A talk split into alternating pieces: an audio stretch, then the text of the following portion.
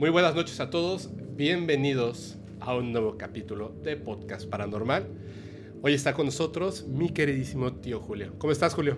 Muy bien, Fepo, ¿y tú? ¿Cómo va todo? Súper, súper, súper bien. Súper contento, emocionado, nervioso, como te lo decía. Siempre hablar de temas así me, me, pone un poco nervioso. Además que todos los perros otra vez están ladrando. Sí, ya es costumbre.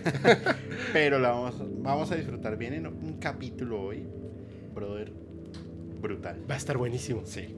Híjole. Ay, tengo mucha emoción. Además que confieso que no sé de qué temas vas a hablar tú. Ah, te... te mm, ah, lánzate en adelanto. Te intuí un poquito, ¿no? Digo, te intuí. Te, te comenté... Eso sonó raro, ¿no? Te intuí, ¿no? ¿Te puedo intuir? bueno. Ah, te, comenté, te comenté como el título de uno de los temas. Sí, sí, Bueno, sí, de hecho, de los dos temas, pero no sabemos realmente de qué va, ¿no? Entonces va a estar muy bueno. ¿Nos puedes decir rápido tus redes sociales? Bueno, me pueden encontrar en Instagram y TikTok como musicalmente.paranormal y en Instagram como Andrés piso 1. Ya ahorita más rato te cuento cómo, cómo vamos en musicalmente paranormal. Y bueno, pero a lo que vinimos porque la verdad es que estoy estoy bien emocionado. ¿Sí? Hoy el tema, los temas de hoy me gustan mucho. Ay, estoy bien emocionado. Es que me, me gusta mucho. Ya sé que me voy a impresionar. Espero que te impresiones con lo que te voy a contar. Siempre pasa. Espero que le guste mucho a la gente. Solamente como preámbulo, vamos a tener dos cosas que son súper importantes. Uno, eh, vamos a contar estas investigaciones, historias, etcétera, uno y uno, uno y uno, para que esté así como que muy rico. Nos vamos a centrar ahora sí en los temas, porque luego empezamos a divagar. Y la segunda, a la mitad o al final, todavía no lo decidimos, dejamos una historia en redes sociales, en Instagram, con una cajita de preguntas para que la gente deje las preguntas, yo creo que al final.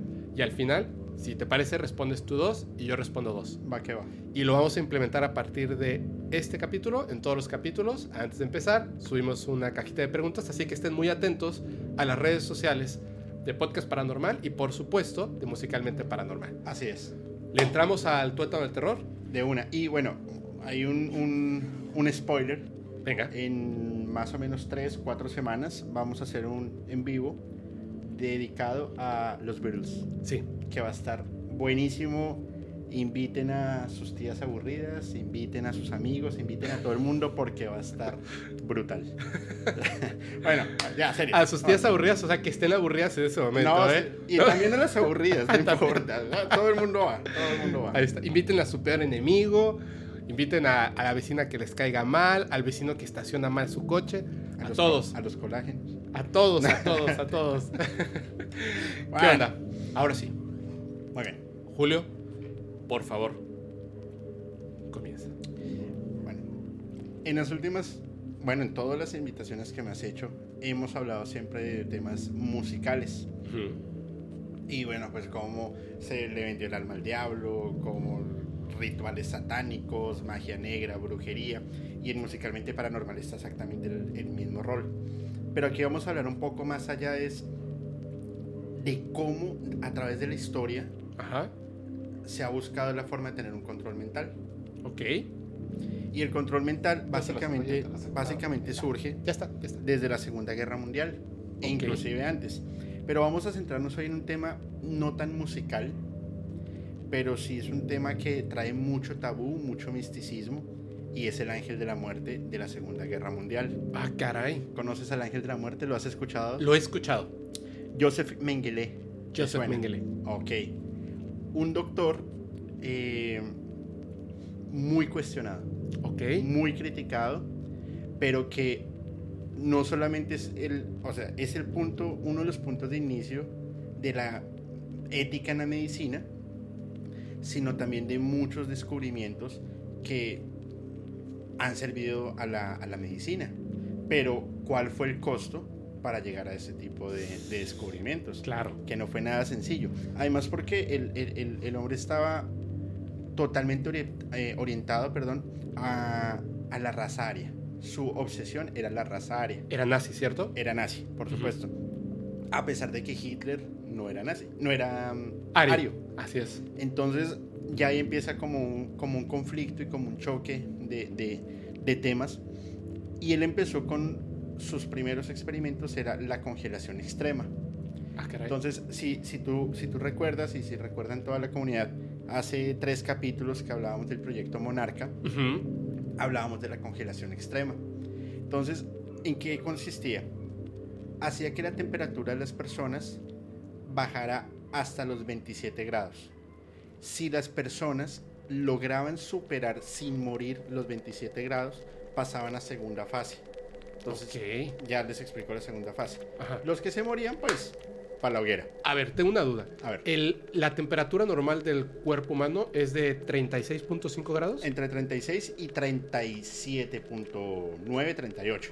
O sea, y eso ya es Y temperatura eso alta. ya es temperatura alta. Si tú bajas de los 36, Ya empiezas a entrar en cuadros de hipotermia.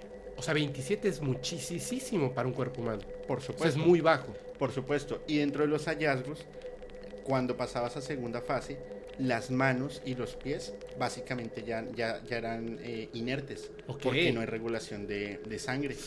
Entonces eh, eh, es como si entraras en un episodio de gangrena, Ajá. pues tenías que amputar.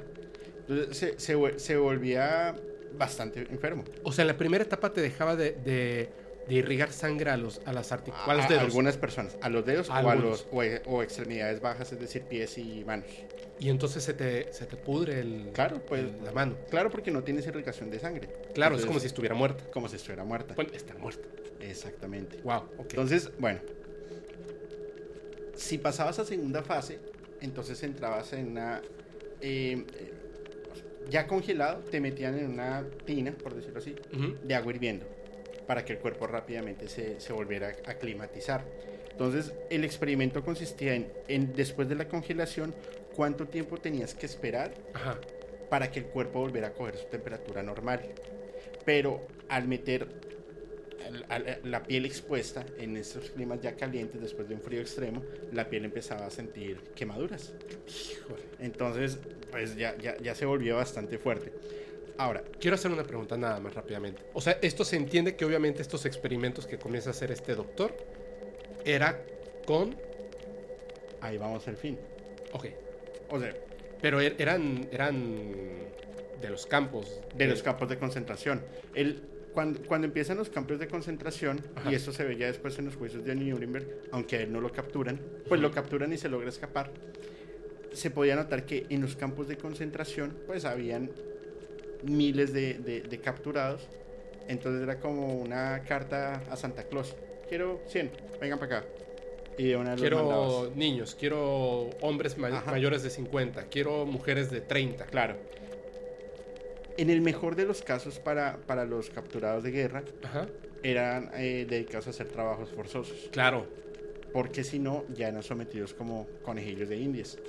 Entonces, si te das cuenta, hay una campaña, y eso estuvo hasta hace un mes, creo, que era, no sé quién, que eran los animales maquillados. Y decían, no más experimentos con animales. Con el conejito este que que estaba, estaba todo golpeado. Sí.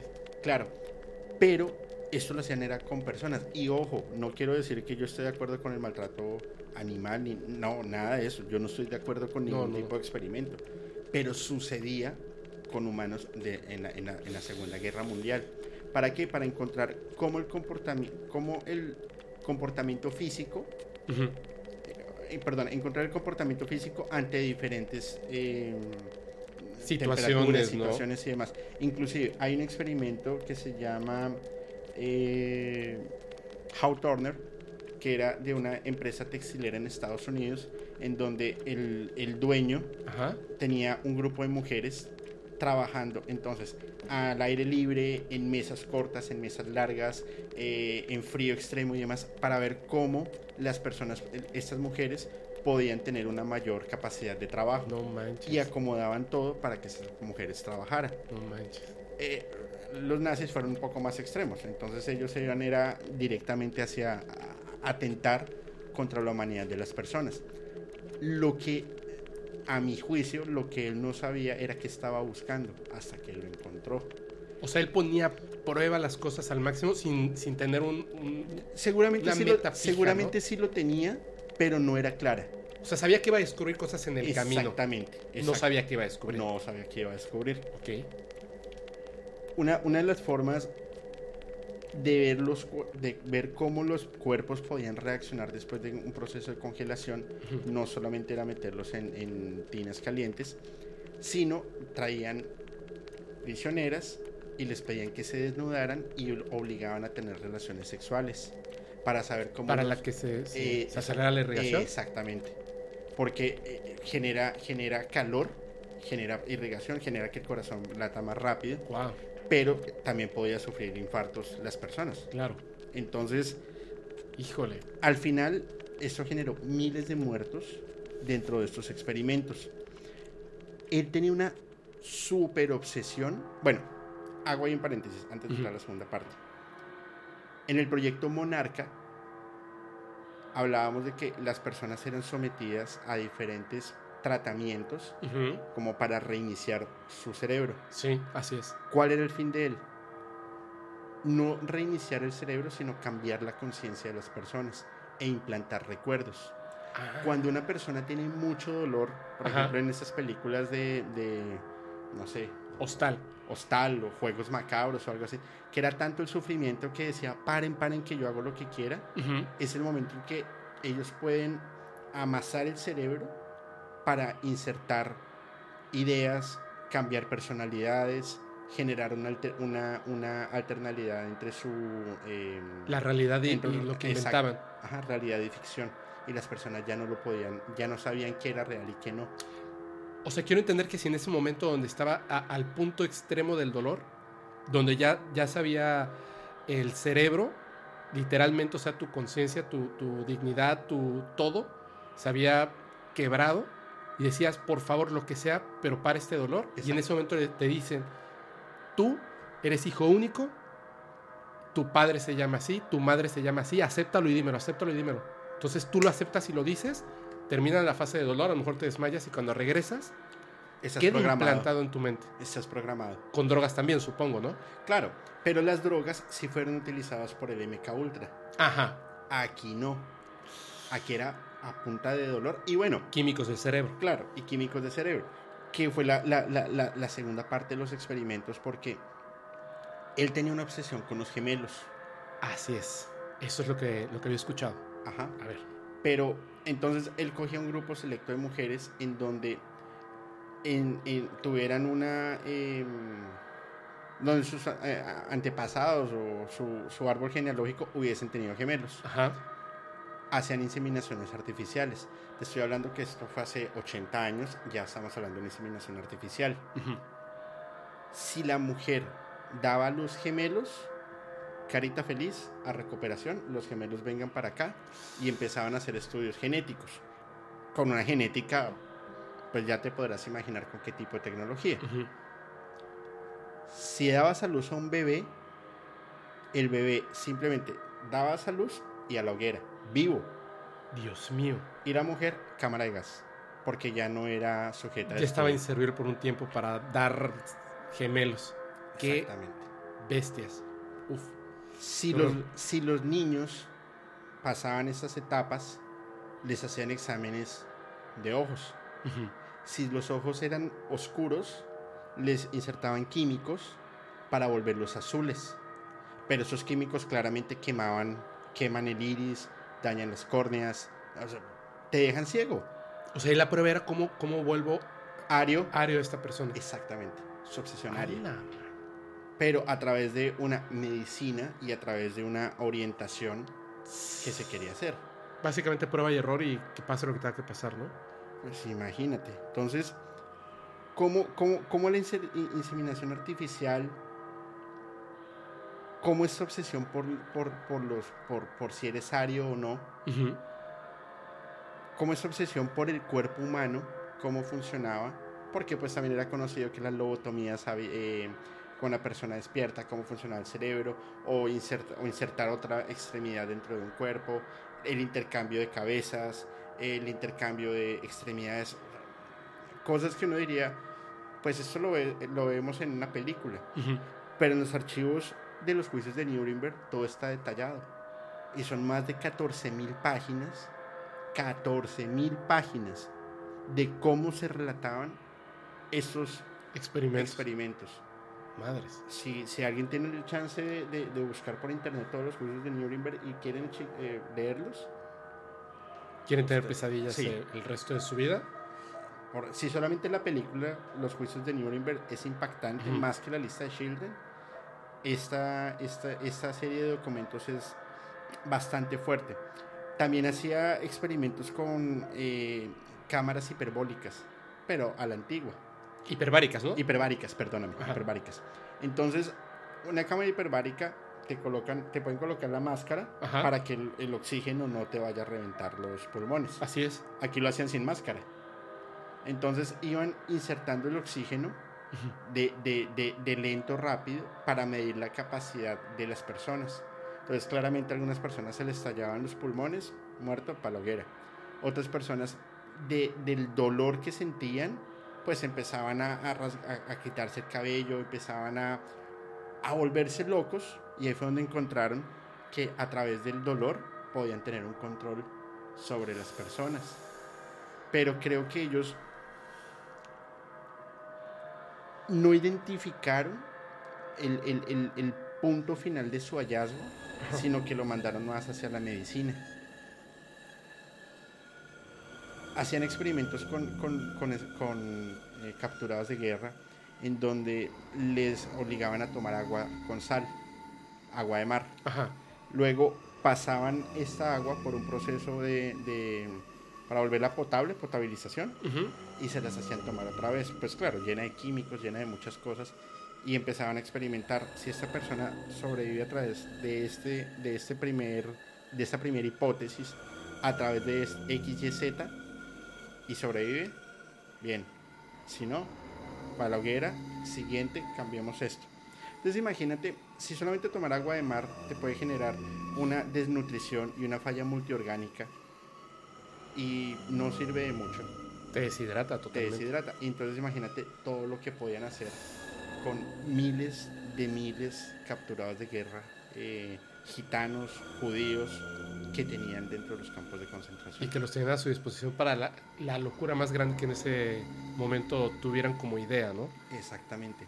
Entonces al final el ángel de la muerte es capturado logra hacer un cambio de identidad y termina viviendo entre Argentina y Brasil y ya después murió en- por un derrame cerebral, creo que nadando, ni, ni sé qué estaba haciendo. Pero sí, sí sabían en dónde estaba entonces él. Al final se supo, eh, pues, al final no tiempo después se supo cuando encontraron algunos documentos, eh, unos documentos en donde él estaba viviendo. Pero, Pero se llegó- pasar por otra persona. Sí, ya llegó a América con otra Identidad. con otra identidad, que es una de las hipótesis supuestas de, de Hitler, de Adolf Así Hitler, que es. también terminó en, en- entre Colombia, Argentina, Brasil, y al final se vuelve una hipótesis. Yo vi una fotografía, de hecho son varias, de una persona que tiene así como un- una casa tipo palacio y pues coincide con la edad de Hitler, se ve como Hitler en Argentina. Las toma, no recuerdo si fue un periodista que estuvo ahí como decía, este es Hitler, no se murió realmente y le estuvo tomando fotografías porque tiene hasta chofer, etcétera, ¿no? Y bueno, ¿tú qué crees que está vivo? Bueno, que estuvo vivo después de la Segunda Guerra Mundial. Me refiero a después de supuestamente que se suicidó con, con esta Con Eva Brown, con Eva Brown con esta pastilla de cianuro. Yo creo que no, ¿Que sí murió? sí, creo yo. Porque una persona que es como, como las personas que se aferran al poder, difícilmente lo sueltan eh, y difícilmente por su arrogancia y por su forma de ser van a, van a, a esconderse al 100% y no pasó nada. No lo creo. Y más que él tuvo, pues, al mundo lo tuvo arrodillado y, y logró generar un, un- un jaque a muchas naciones ultrapotentes. No lo sé. Tú dijiste hace rato que él no es ario. Bueno, no fue ario, No fue Ari. ¿cierto? Ajá. Y se supone que su ideal era la raza aria. Es extraño que un personaje que no es ario, su ideal sea la raza aria. Yo tengo una idea. El, el tema de la... Híjole, del holocausto me causa mucho conflicto porque independientemente de cuáles sean las verdaderas circunstancias y las, eh, los deseos que tenían estas personas, lo que querían lograr, independientemente de lo que, de lo que sea, lo que hicieron fue terrible. O sea, innombrable. Eh, debemos de tener mucho cuidado como raza humana. Pero creo que lo que nos han contado, aunque es terrible, es solamente una parte porque era lo visible. Por ejemplo, lo que hacían en los campos de concentración estos científicos, porque después los Estados Unidos de Norteamérica hicieron un tratado, porque recuerden que ellos entraron hasta el final de la guerra. La guerra, quien estaba encima de ellos, y que se puede decir que quienes ganaron la guerra en contra de los nazis, fueron los rusos. Estados Unidos entró hasta el final. Lo que pasa es que si tú estás viendo esto, seguramente o muy probablemente vives en América. Y la historia que conoces es la que se ha implantado desde este lado, desde América, donde ellos fueron los libertarios, ellos fueron los que hicieron todo. Si en Estados Unidos no hubiera existido, este, eh, Hitler hubiera tomado el poder, ¿no es cierto? No, y, si lo ves desde, desde, la, desde la concepción académica de Japón, Así es. El cuento debe ser totalmente diferente. Totalmente. Y yo estoy casi seguro que ahorita en, el chat en vivo nos van a estar escribiendo, no, pero Hitler era así, no, pero Hitler hizo esto, no, pero es que este era de yo no sé qué, no, pero sí murió, pero... Porque cada quien tiene su concepción desde su experiencia y desde, lo, desde su aprendizaje. Y desde, también yo creo que desde su juicio, porque yo decido que no le creo a Estados Unidos, porque por un lado a los científicos más importantes. De hecho, gracias a un científico nazi que se dedicaba al estudio y la implementación de cohetes como sistema de propulsión, es, que Estados Unidos ganó la carrera espacial a Rusia. Porque Estados Unidos vio el momento adecuado de entrar a la Segunda Guerra Mundial y se puso a hacer acuerdos. O sea, lo que le interesaba era esos estudios donde había muerto miles de personas. Así es. es, eh, eh, mira, al final todo el mundo se aprovecha desde, desde, su, desde su oportunidad. Así es. La bomba atómica. Así es. ¿Quién lanzó la, la, la, bomba atómica? ¿La primera? Sí. ¿En pruebas o ya la.? No, no, la, que Estados Unidos. ¿Cómo la, ¿Con base a qué la construyeron? Eh, bueno, con base a Oppenheimer, Albert Einstein, alemanes. Ya, sencillo. Porque Albert Einstein tenía los planos que no era para una bomba atómica. Así es. Era para un tema totalmente diferente. Y Albert Einstein, eh, alemán y siendo judío también, toma, te, caen porque lo convierten. Y tanto él como Oppenheimer quedaron devastados porque como científicos, ellos no querían que, que sus estudios se llevaran hacia eso.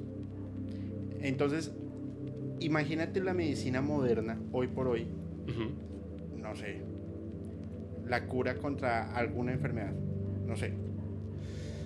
¿Cuánto tuvimos, cuánto sufrimiento tuvo que tener la raza humana para poder encontrar la cura?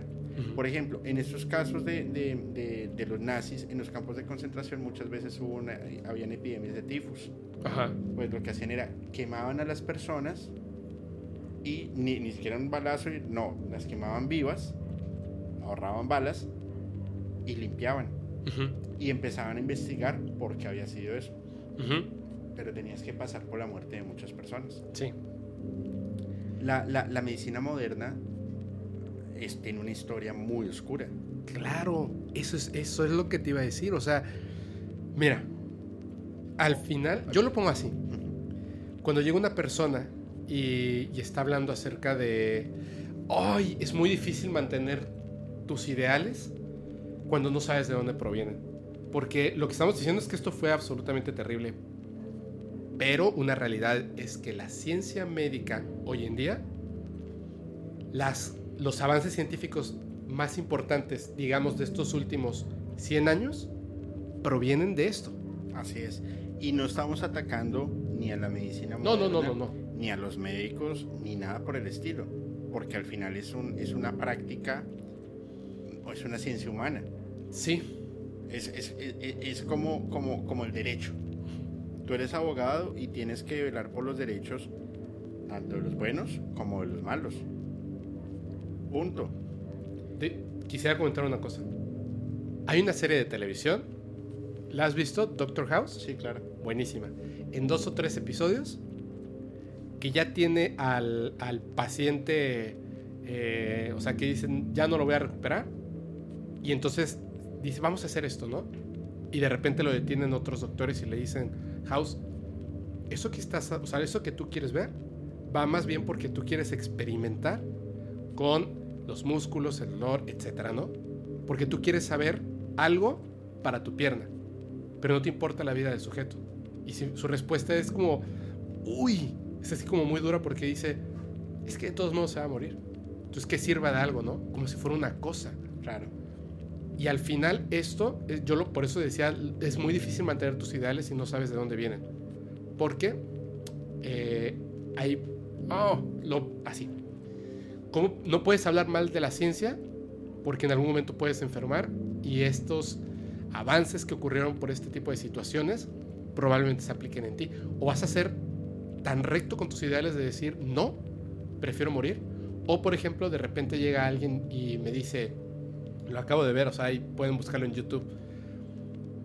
Personalidades de la música, del cine, etcétera, como Kim Kardashian, que es personalidad porque sí, que de repente sale en un anuncio de PETA. Pero ella es consumidora número uno de pieles de animales. Entonces, no existen unos ideales. O sea, ¿cómo podrías decir, sí, está haciendo un muy buen trabajo PETA? No es cierto. Está contratando a una persona que gracias a esa persona se fomenta el asesinato de animales. ¿Tú podrías ¿No? llegar a descubrir algo sin experimentación? No, por supuesto que no. Entonces, la además la medicina es una ciencia inexacta. Y no, y no me lo estoy inventando. Me- No, me- es me- prueba y prueba error. Me lo dijo una gran amiga que es médico. eh, que me decía yo, yo te puedo decir es esto. Pero yo a ciencia cierta no lo sé. Hasta tomarte una serie de exámenes, hasta, hasta tratar de, de ver qué puede suceder. Y hoy por hoy creemos que tenemos una ciencia muy avanzada. Pero Y hace 10 años se creía que tenía una ciencia muy avanzada. Y, y cuando 10 años- descubrimos el AD, el- la, el- la configuración genoma del y- genoma humano, pues Uf. mucho más. Imagínate que en la Segunda Guerra Mundial esto era la cumbre de la investigación, Sí, pero con base al, al dolor, a la tortura, a la barbarie, a la muerte. a la muerte. Por eso fue llamado el ángel de la muerte. Entonces, mi, mi- mi invitación es pasen a ver esos, esos, esos eh, archivos de los juicios de Nuremberg. Son una barbaridad.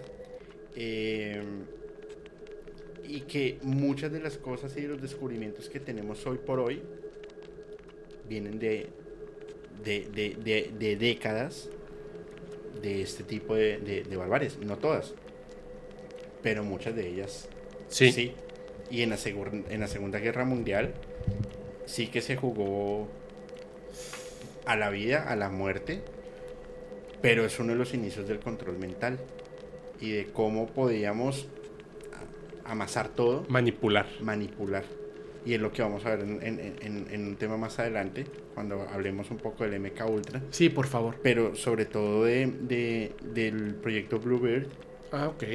que ahí hay, un- ahí hay unos temas bien interesantes. Y cuando, cuando lo, lo- lo estaba investigando, pues no sé por qué se me vino a la cabeza Twitter. Sí, es un pájaro azul. Bluebird.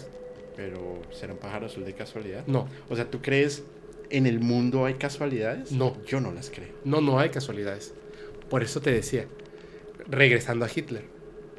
¿Tú, ¿Tú crees esto de que los nazis ya habían llegado a la luna? No lo había escuchado. ¿No? No, no, no. Eso es nuevo. ¿Habían Es- llegado es a la luna? Sí.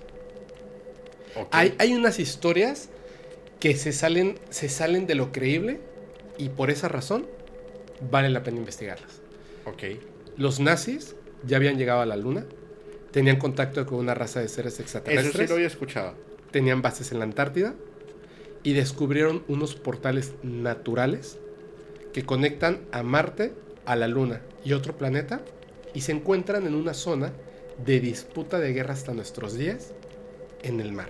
Entonces, vo- voy a decir ideas locas que se me vienen a la cabeza, pero por eso la obsesión de Hitler de encontrar el, eh, el, arca, El arca perdida. el arca perdida, que supuestamente es, tiene el poder de abrir portales. El arca de la alianza. De la alianza, eso. Que tenía el poder de abrir em, Dimensiones. portales, dimensiones y todo eso. Entre otras cosas, sí. Y también la, la lanza del destino. Ajá. Porque contenía la sangre de Cristo. Así es. porque no es que sea un objeto de poder. Lo que pasa es que cuando estaban haciendo estos estudios de genética, ellos pensaban que Cristo, en ese círculo cerrado científico, ¿eh? Ojo, no para el resto de la gente, ellos creían que Cristo no era humano. Ajá, y si sí. conseguían la lanza del, del Podían destino, demostrarlo. no, podían utilizar esa genética extraterrestre en sus estudios.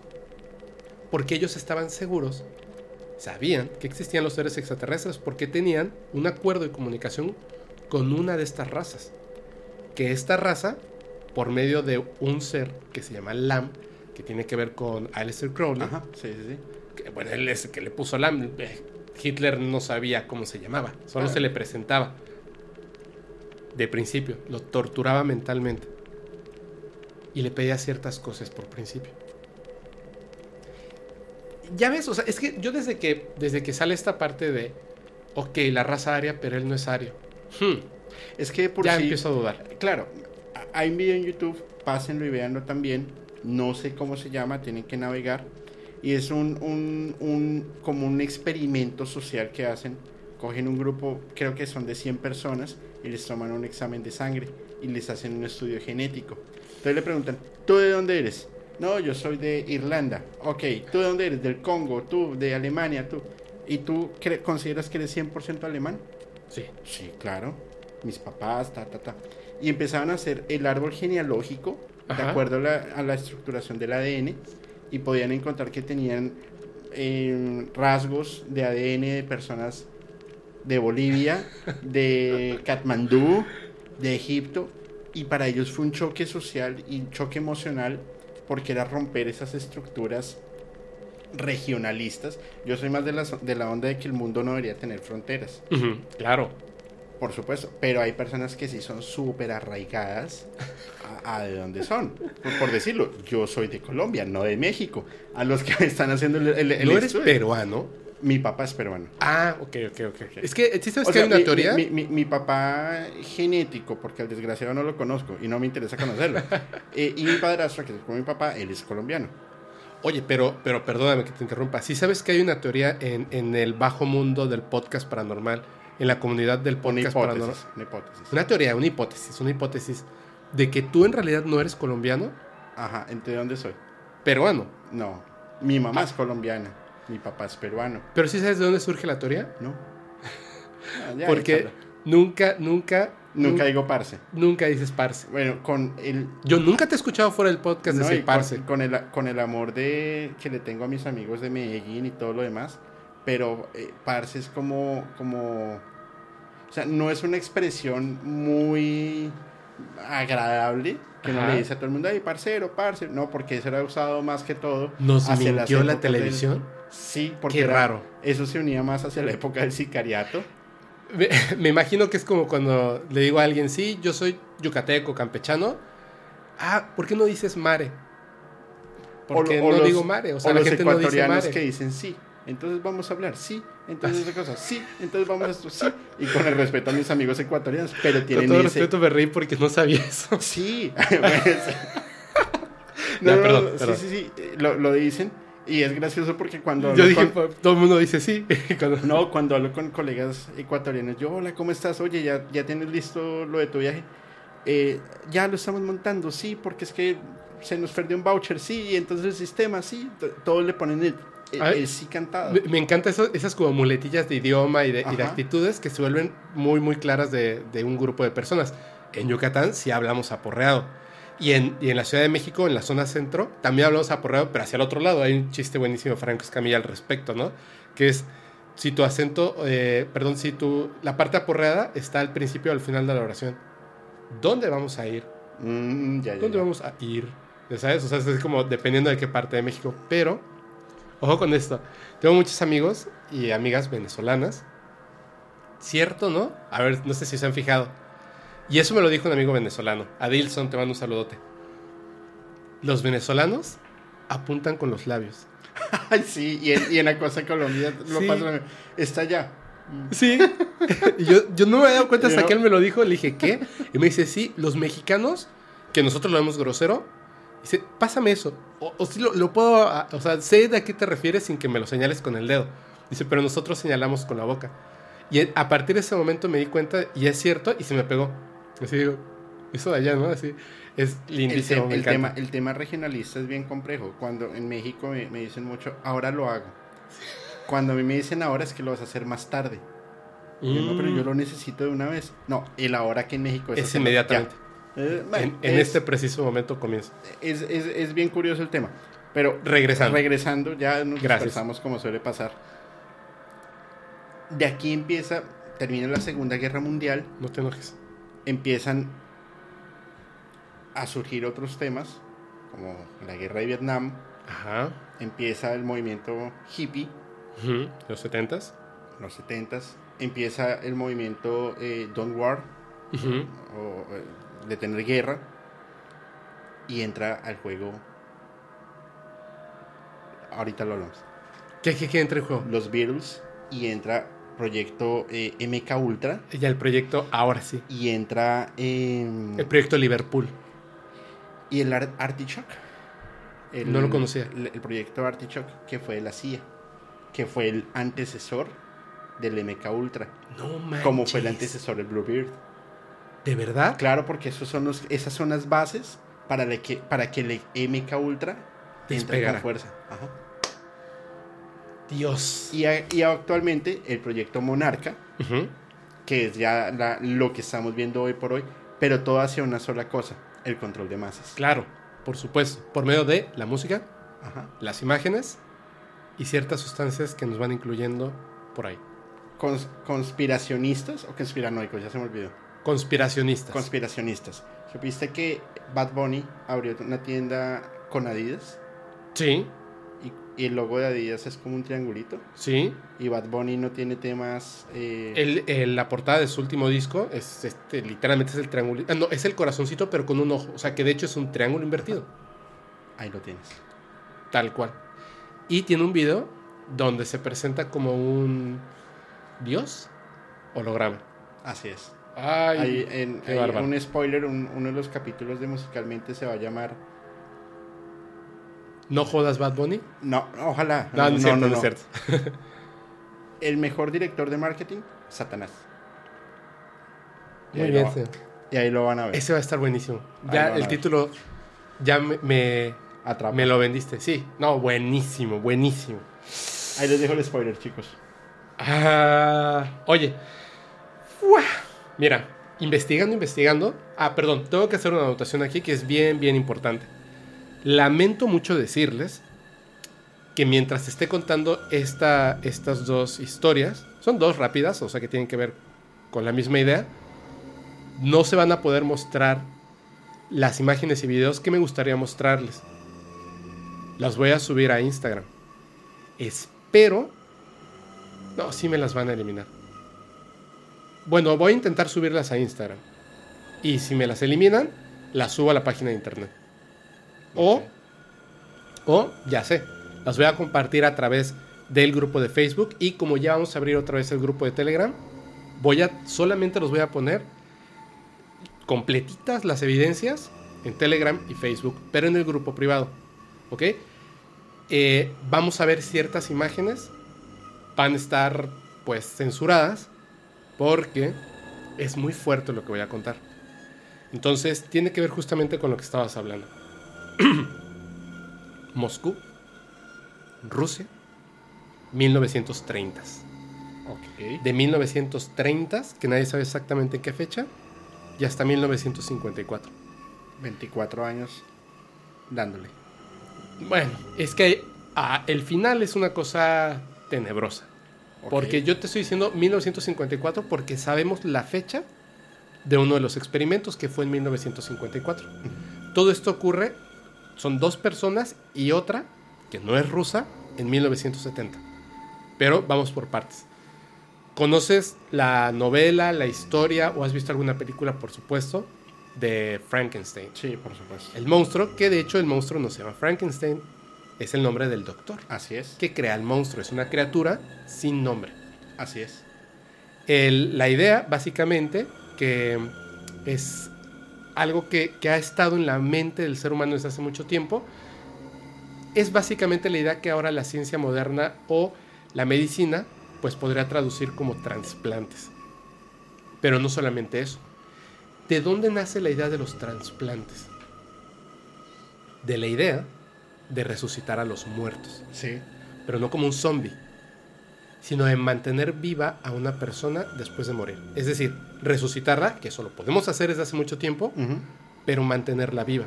Pero eso lo- también lo estaban intentando hacer. Bueno, lo intentaron hacer, creo, inicialmente con animales.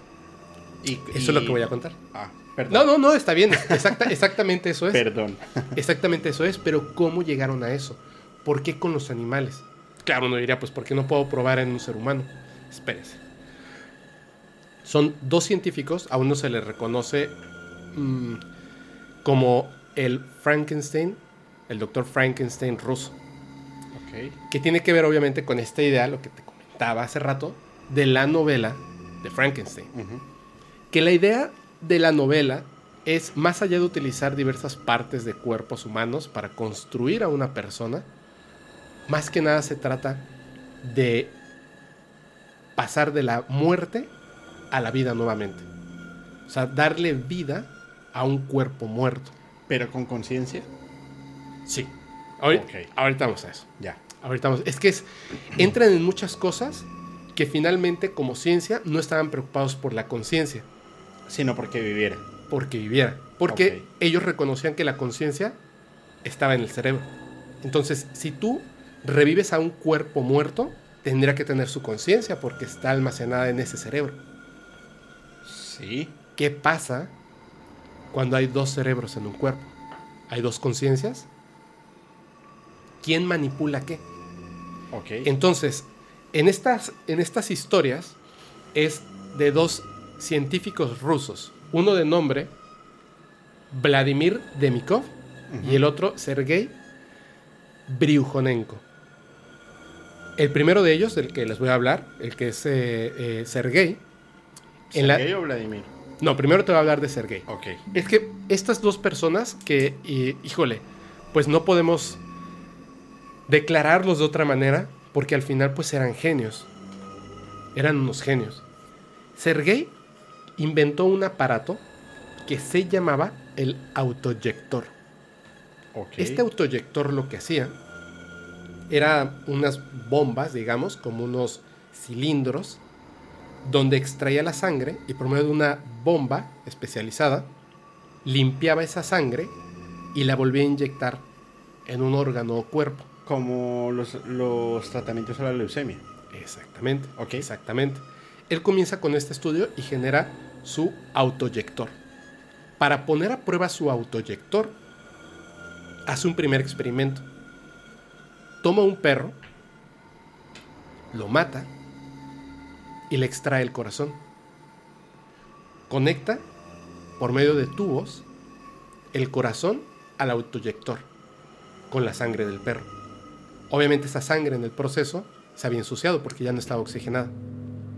Entonces, hace que el corazón, básicamente lo que para ellos en percepción es regresar a la vida. Porque a través de que la máquina comience a funcionar y empieza a hacer otra vez el flujo sanguíneo, el corazón comenzaba a latir. El corazón solo. Y lo mantenía vivo. Después, emocionado de su primer experimento, pasa a una segunda etapa. Pero espera, espera, porque Dime. me perdí.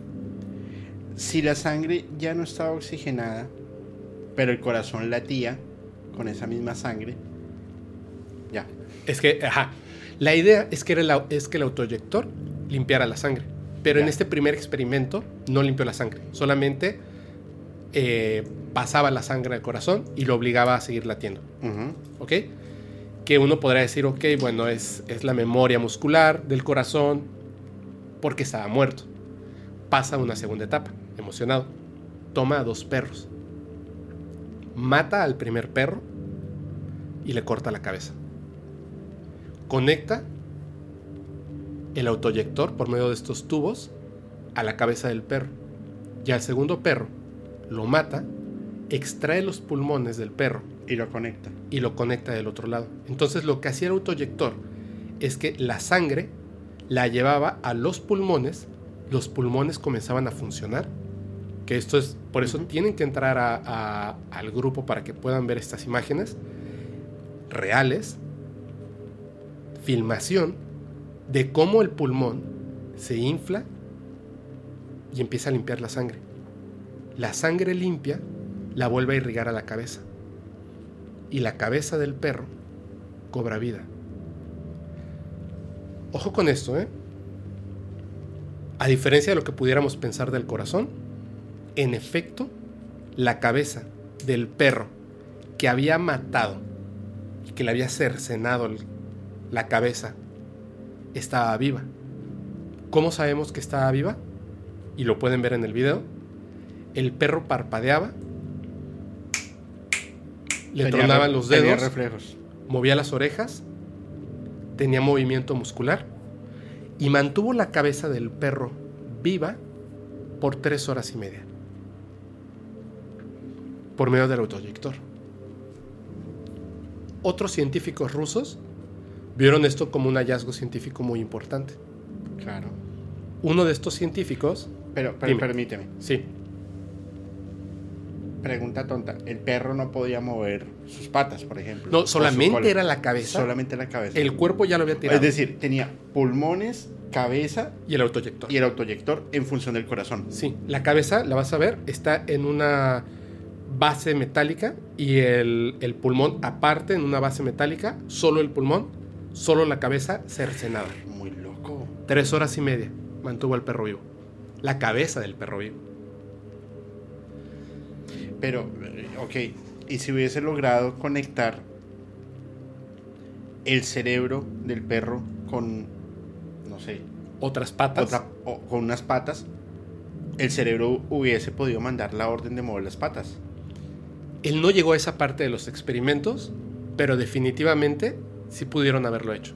De hecho, ahorita vas a ver al final qué es lo que pasa, que es muy, muy, muy importante. Luego de esto, vamos a hablar de Vladimir Demikov. Vladimir Demikov, al mismo tiempo, en la década de 1930, otro que por supuesto era un genio, por supuesto era un genio.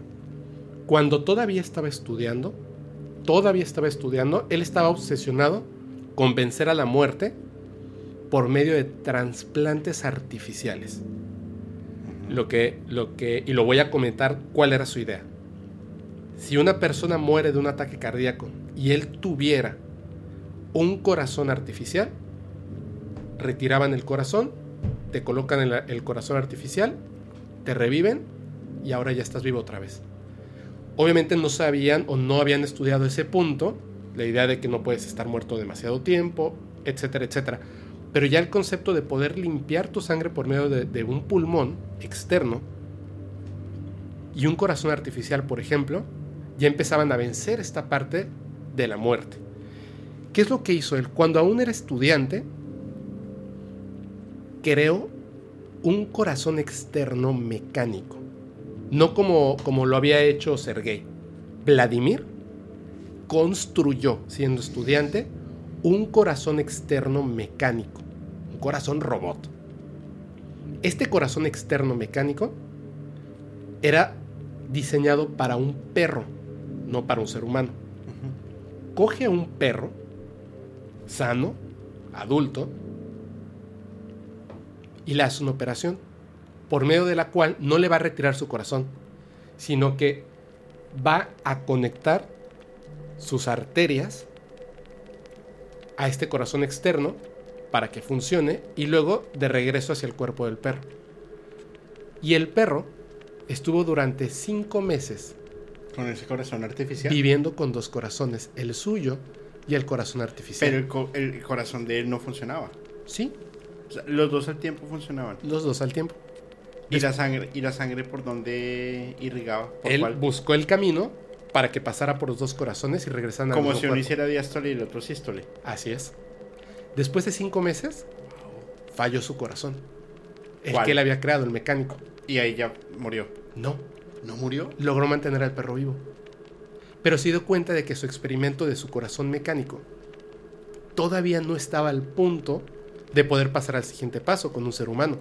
Porque seguía siendo el corazón natural más potente y con un mejor funcionamiento que el corazón externo. Aunque funcionaba, todavía seguía siendo mejor el corazón, el corazón de la naturaleza. Pero imagínate, estamos hablando de 90 años casi. Y ellos ya sabían cómo crear un corazón artificial. Y lo mantuvo vivo cinco meses. Cinco meses. Espérame. Esto, aquí, aquí es la parte. Sí, empezaron los perros. ¿Ustedes están escuchando lo que estamos hablando? A mí no me quitan el corazón. A mí me, me dolió mucho eh, esto que te voy a decir. Solamente de pensarlo y ver las imágenes me, me causan mucho dolor. En 1954 hizo su experimento más famoso. Cogió un perro adulto que se llamaba Pirata y un cachorro. Al cachorro le cercenó la cabeza y le implantó en el perro adulto, creando un perro bicéfalo. El perro adulto conectó en el cuello Ya sé cuál es. el- la cabeza del cachorro. Macabro. Macabro. Primero cortó por la mitad al cachorro. Y lo implantó cabeza con pata. Cuando despertaron los perros, porque los trajo de nuevo a la vida, cuando despertaron los perros, era como si el perro adulto, pirata, supiera que algo extraño estaba pasando. Pero obviamente desde su perspectiva, No podía él no podía ver que tenía conectado la cabeza de un cachorro a su cuello. El cachorro tenía todas sus funciones. Veía, olfateaba y podía beber agua. Pero no comía. Porque el cuerpo del perro adulto lo alimentaba. Cuando tomaba agua el perro cachorro, porque tomaba agua, había dejado un espacio y conforme tomaba agua. Iba saliendo. el agua se, se escurría por el perro adulto. Pero, a ver, una pregunta. No, no, no, no tengo mucha idea de veterinaria. Si hay algún veterinario, por favor. ¿Los animales tienen hipotálamo? sí. ¿Y cuál era? O sea, ¿qué hacía que el perro pequeño tomara, el cachorro tomara agua o, o- o- Es más, ¿tendría alguna sensación de hambre? No, no se especifica si el perro cachorro deseaba comer, pero solamente alimentaban la cabeza del, perro adulto. El perro, cuando les daban agua, de hecho sale en el video, el perro cachorro tomando agua y el perro adulto tomando agua. El perro adulto, que comía y tomaba agua, alimentaba la cabeza del cachorro que tenía incrustada en el cuello. Yo creo que el perro cachorro tomaba agua como por costumbre. Por ¿Me reflejo. entiendes? Por reflejo. Por reflejo. Pero uno pensaría que a lo mejor solamente estaba teniendo movimientos involuntarios, ¿no? El perro pequeño a veces quería jugar porque era cachorro y le mordía la, la oreja a Pirata. Y Pirata no sabía qué estaba pasando. Pirata no sabía qué estaba pasando, se molestaba porque de repente algo le estaba mordiendo La oreja. la oreja. Chécate esto, que esto es una cosa bien importante. Al tener dos cabezas conectadas, lo que hablábamos de la conciencia, si tenía todas sus funciones, más no motoras, era como si fuera cuadraplégica la cabeza que estaba aquí incrustada, porque no podía mover las otras partes del cuerpo. El adulto, que tenía su espina dorsal completa, tenía los movimientos completos. Pero al estar conectado, la cabeza del cachorro podría enviar alguna orden al cuerpo del grande. No, Porque porque, no su estaba cerebro conectada a la no columna. Exactamente. El cerebro no está conectado a la columna, solamente tiene las funciones de la cabeza, porque de hecho la patita, que se había conectado también junto con la cabeza, No se movía. la patita no se movía, porque ya no había esa conexión con la espina. Entonces solamente era la cabeza. Pasa que después de un tiempo, él se da cuenta de que la cabeza del cachorro se estaba perjudicando. Y se estaría muriendo porque no le estaría eh, irre- irrigando, eh, bueno, llegando Sí. la cantidad de sangre Sí necesaria. Pero Sí le llegaba, pero, pero estaba conectado de una manera, sí, creo que... eh, digamos un poco rudimentaria. sí, no, no, no, lo entiendo, pero dentro de mi poco conocimiento, yo considero que el cuerpo de, la- de- de- de los animales y de las personas está construido para dar el funcionamiento a ese cuerpo, Claro. bajo X o Y características. Así es. Has escuchado que el tamaño del puño de una persona es el tamaño del corazón. Del corazón, así es. Y es la medida Sí. para que el cuerpo funcione. Sí. Si le conectas una parte adicional, Es como si subieras de peso. es- bueno, sí, puede ser. Ahí sí. Por eso era la cabeza de un perro cachorro. Ya. Te la compro. Ahí está. No, y- esto es real, ¿eh? No, no, no, no, no, De no hecho- dudo. Chécate lo macabro. Vladimir sacaba a pasear a Pirata con la cabeza del cachorro. Y la gente lo veía a él paseando a su creación, su perro bicéfalo. Y entonces hizo un boom en la comunidad científica. Todo mundo se enteró que este científico ruso, Vladimir Demikov, tenía un perro bicéfalo. Cuando él se dio cuenta, obviamente esto que pasa con los trasplantes, ¿lo estás buscando? Sí, no, yo no, no me aguanto. No. Está fuertísimo. Está fuertísimo, te lo dije. Son imágenes muy fuertes. Muy, muy fuertes. así. Sí, sí, sí, son imágenes muy, muy fuertes. Fíjate que la cabeza del perro cachorro comenzó a tener complicaciones. Era como que el cuerpo de pirata, el perro adulto, no aceptaba la cabeza del perro cachorro. Y lo que hizo Vladimir Demikov fue volver a meter a una operación a pirata, Para quitarle que era un pastor alemán, y le retiró la cabeza del cachorro y la patita. La retiró. Lo curó y pirata vivió su vida como un perro normal.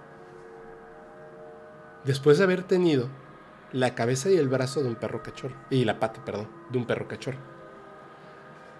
La cuestión está que después de este experimento, Vladimir continuó haciendo más experimentos con perros. Se dice que logró 19 perros de dos cabezas. La comunidad científica comenzó a apoyar sus estudios y sus trabajos, impulsándolo a que hiciera más. No, y es que aquí leyendo rápido, porque eh, tenía el nombre anotado cuando, cuando es que este, este capítulo lo planeamos hace casi un mes Sí, y no, no, no, no nos había dado el tiempo. Y la, la verdad se me, se me pasó leerlo, pero. Wow. o sea, doctorado en el 62 en Nueva York, Berlín, Berlín Sí, y Madrid. sí. Eh, Por mucho tiempo fue la única área de trasplante de tejido de órganos. Pero lo, lo que me.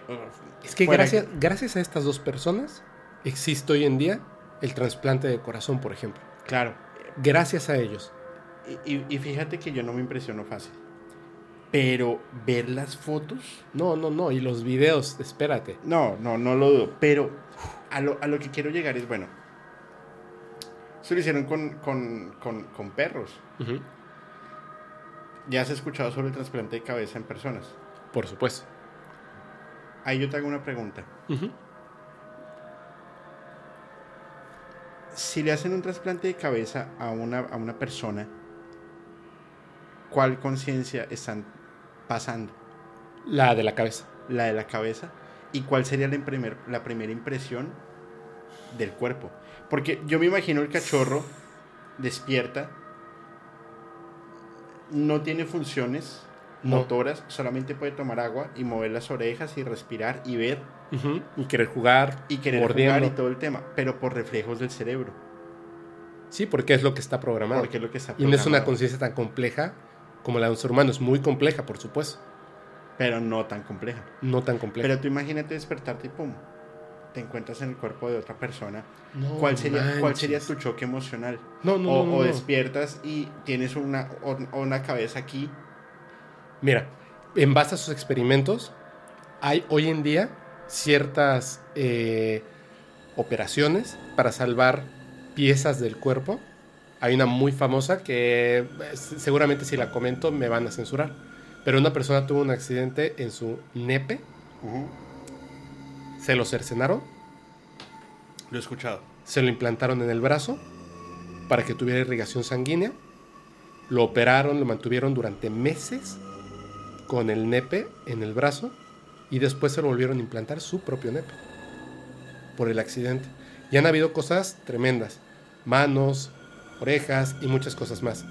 No, de acuerdo. La- la- el trasplante de cabeza, se dice que las elites, las que manejan el mundo, el trasplante de cabeza es una realidad. Y es muy, no- muy habitual además. es muy habitual porque además es bien raro. Se sabe que el, el cerebro tiene un... Es como, no es, no es que, que- o sea, si tu cerebro hay ciertas proteínas y sustancias y más para que con la edad no quedes senil, Ajá. ¿ok? Que tiene que ver con un tema que también vamos a ver más adelante, que tiene que ver con una droga de la élite y otros tipos de sustancias. La cuestión está en que se supone que si tú trasplantas una cabeza, fuera de que vas a estar en un cuerpo joven con una cabeza anciana, los ojos, hay unos estudios, o sea, las retinas, eh, los nervios ópticos y más, que sin hacerte trasplante de córneas, sin modificar, digamos, físicamente tus ojos, por medio de unas proteínas y unas sustancias que modifican ciertas cosas de tu información genética poco a poco, pueden lograr que tus ojos y la piel regrese a una etapa posterior a la embrionaria. Es decir, pueden hacer que una persona de 90 años, en 10 años, se vea como de 20. Pero Y sus ojos de hablando- 90 años regresen a ser los de un joven de 20. Pero aquí estamos hablando como de la vida eterna. Por supuesto, porque la cuestión es esta. Hay, hay un. Hay algo que es muy interesante. El cerebro tiene una capacidad de memoria. Sí. Y a partir de esa capacidad, ojo, no estoy hablando de, de ser senil, ¿ok? Totalmente funcional por medio de proteínas y estos estudios que se están haciendo que tienen que ver con las retinas de los ojos, la lengua y otras cosas, en las que te llevan a una etapa post-embrionaria, o sea, rejuvenecer. El cerebro tiene, cada ser humano es distinto, pero va desde los 70 hasta los 120 años. Si tú fueras una persona de la élite que consigues un cuerpo nuevo, te hacen esto que es Y te para la el piel, para los ojos, no. Tú dentro de... Tú ya tuviste una vida donde llegaste a los 90 años y luego tu cabeza, durante 30 años nadie va a saber de ti porque estás muerto, porque fuiste viejo y moriste te van a mantener encerrado para que rejuvenezca tu rostro, para curar las heridas del cuello en un cuerpo totalmente nuevo. Van a rejuvenecer tu vista, tu lengua, tu olfato y otras cosas. Y el cerebro, tú vas a saber quién eres durante 100 años. Después vas a haber olvidado a la primera persona, pero luego puedes volver a hacer un trasplante de cabeza. Puedes vivir, hacer la vida eterna pasando de cabeza a cuerpo nuevo. Pero cabeza solamente recordando de los 100 años últimos hacia- 100, 100, 120 años. Pero, shock. No, y, y es que se me vienen ideas conspiracionistas. ¿Sí? Conspiracionistas. Pero no te hace de pronto un poco de sentido eh, el experimento de, de Tesla. eh, se me olvidó el nombre. El, el- el- el que te insertan el chip en el cerebro. Ah, el, el Neuralink. Neuralink. ¿No te, no, te, no te hace sentido que Neuralink, más allá de predecir los comportamientos y de un control mental muy, muy a la vista, pero que extraigan esa información y después te la puedan insertar cuando quieran, como un backup? Mm. Es que eso sería lo más interesante, porque imagínate, imagínate que tú llegas a los 90 años, eres parte de la elite, consigues un cuerpo Joven. de 18 años, quién sabe cómo. Vamos a decir que te lo donaron. En fin. Te hacen la operación. Tú sabes que durante 20 años mínimo tienes que estar fuera de la vista del, del mundo. Claro. Porque cuando salgas otra vez, pues eres un güey que apenas está cumpliendo 20 años, ¿cierto? Sí. En esos 20 años, imagínate que por medio de esta tecnología, como lo que propones, como el Neuralink, tú puedas ver y seleccionar qué cosas quieres recordar de esa primera vida. Claro, porque hay, datos inútiles. Muchísimos, la mayoría. La el mayoría. 90% son datos Son inútiles. inútiles. Pero imagínate que ese 10% que tú propones Lo mantienes. lo mantienes y tienes un espacio de un 90% ya Claro. con una experiencia pasada Claro. y con una vitalidad para empezar a coger, coger, coger, absorber, absorber, Claro. absorber. Pues estarías creando lo que empezó Hitler Sí, de raza aria, entre comillas, pero sí crear como superhumanos, así es. con cuerpos perfectos, mentes perfectas, Claro, capaces de dominar. claro. Y es que además te voy a decir una cosa. Piensa en la clonación. Por, uy, claro. Imagínate que puedas generar cuerpos nuevos, como la historia de Valiant Thor, que supuestamente es Ajá, extraterrestre, sí, sí, sí, sí, sí. pero siempre se ve de la misma edad durante décadas en las fotografías. Y si, y si es un trasplante de cabeza o vamos a dejar que eso fue tecnología del pasado. Directamente es Julio de 90 años, o de 80 o de 70, bajar esas memorias digitalmente, pasarte a un cuerpo nuevo y ese cuerpo nuevo, antes de que, de que te pasen al nuevo cuerpo, tú seleccionas qué cosas sí, qué cosas no, lo implantan en ese nuevo cuerpo y de repente cierras los ojos y cuando los abres, Es como si estuviera dormido. exacto, estás en un cuerpo nuevo. Y bueno, ¿tú cómo verías la opción de insertar conciencias de otros cuerpos? Por supuesto, que es lo que hacen los extraterrestres en la base de Dulce. Claro. y científicos humanos. Claro, son cosas macabras que hablan muchos. eh, es que no, no sé cómo- no recuerdo cuál es el nombre en español, pero dicen whistleblowers, que son como, como informantes anónimos. No, y yo creo que una persona que eh, sea, sea el primer capítulo que ve el podcast No, va a decir esta gente... pero es real. No, no, O no, sea, es, es que, es, es que es palpable porque fíjense nomás, la evidencia que, que van a ver es Es brutal, macabra. Es brutal. Vuelvo y digo, pocas veces me impresiono Te lo dije. y esta vez me impresionaste. O sea, muy bien, muy bien. Voy al último dato. Ok. Voy al último dato, porque esto te va a dejar así la cabeza volando. Un científico que en 1970 hizo, se llama Robert White. Ujú. En 1970 decapitó un mono, instaló la cabeza del mono en el cuerpo de otro mono. Los revive, los, las dos cabezas, a diferencia del perro, que era un cachorro y un adulto, Están a la par. estaban a la par. Y se atacaban entre esas, las cabezas se trataban de morder. La cabeza que había implantado estaba médicamente eh, cuadraplégica, porque sabía,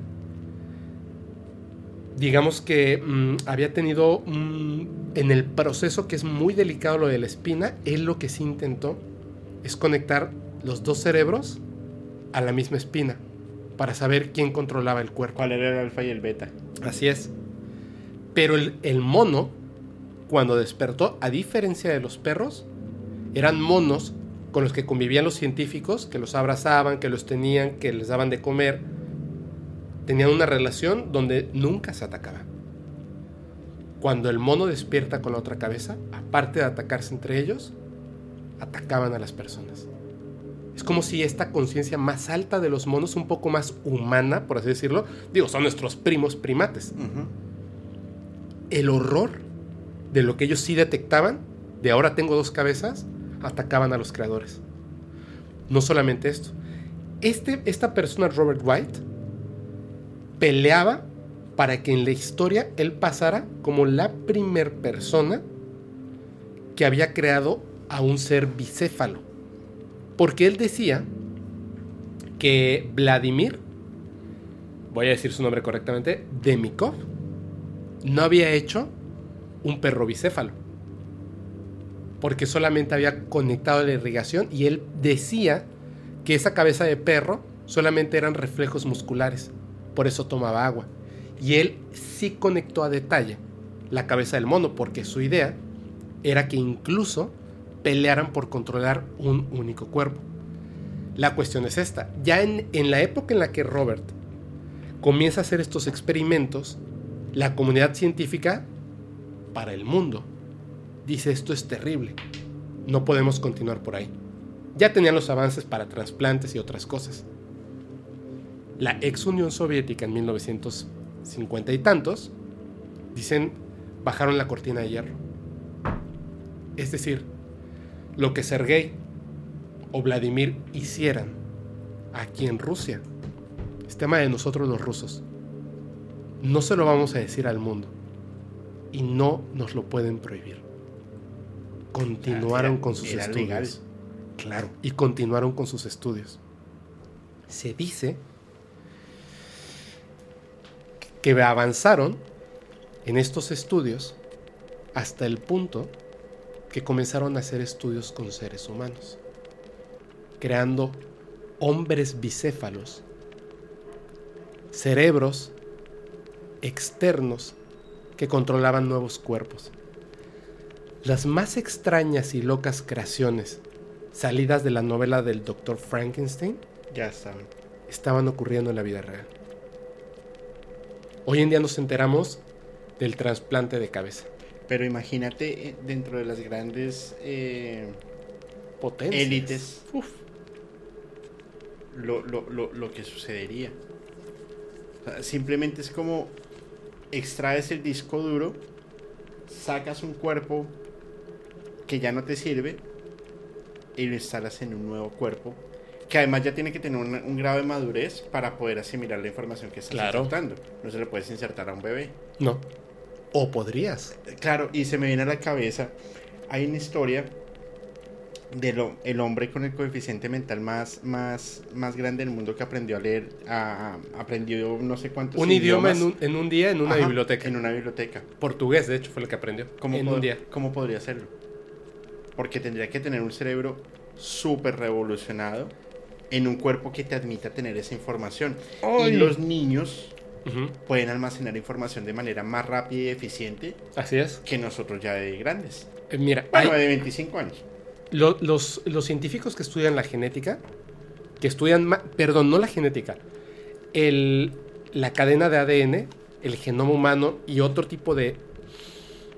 Son estudios muy profundos que tienen que ver con la, con la realidad de el ingrediente que genera el ser humano, el ADN.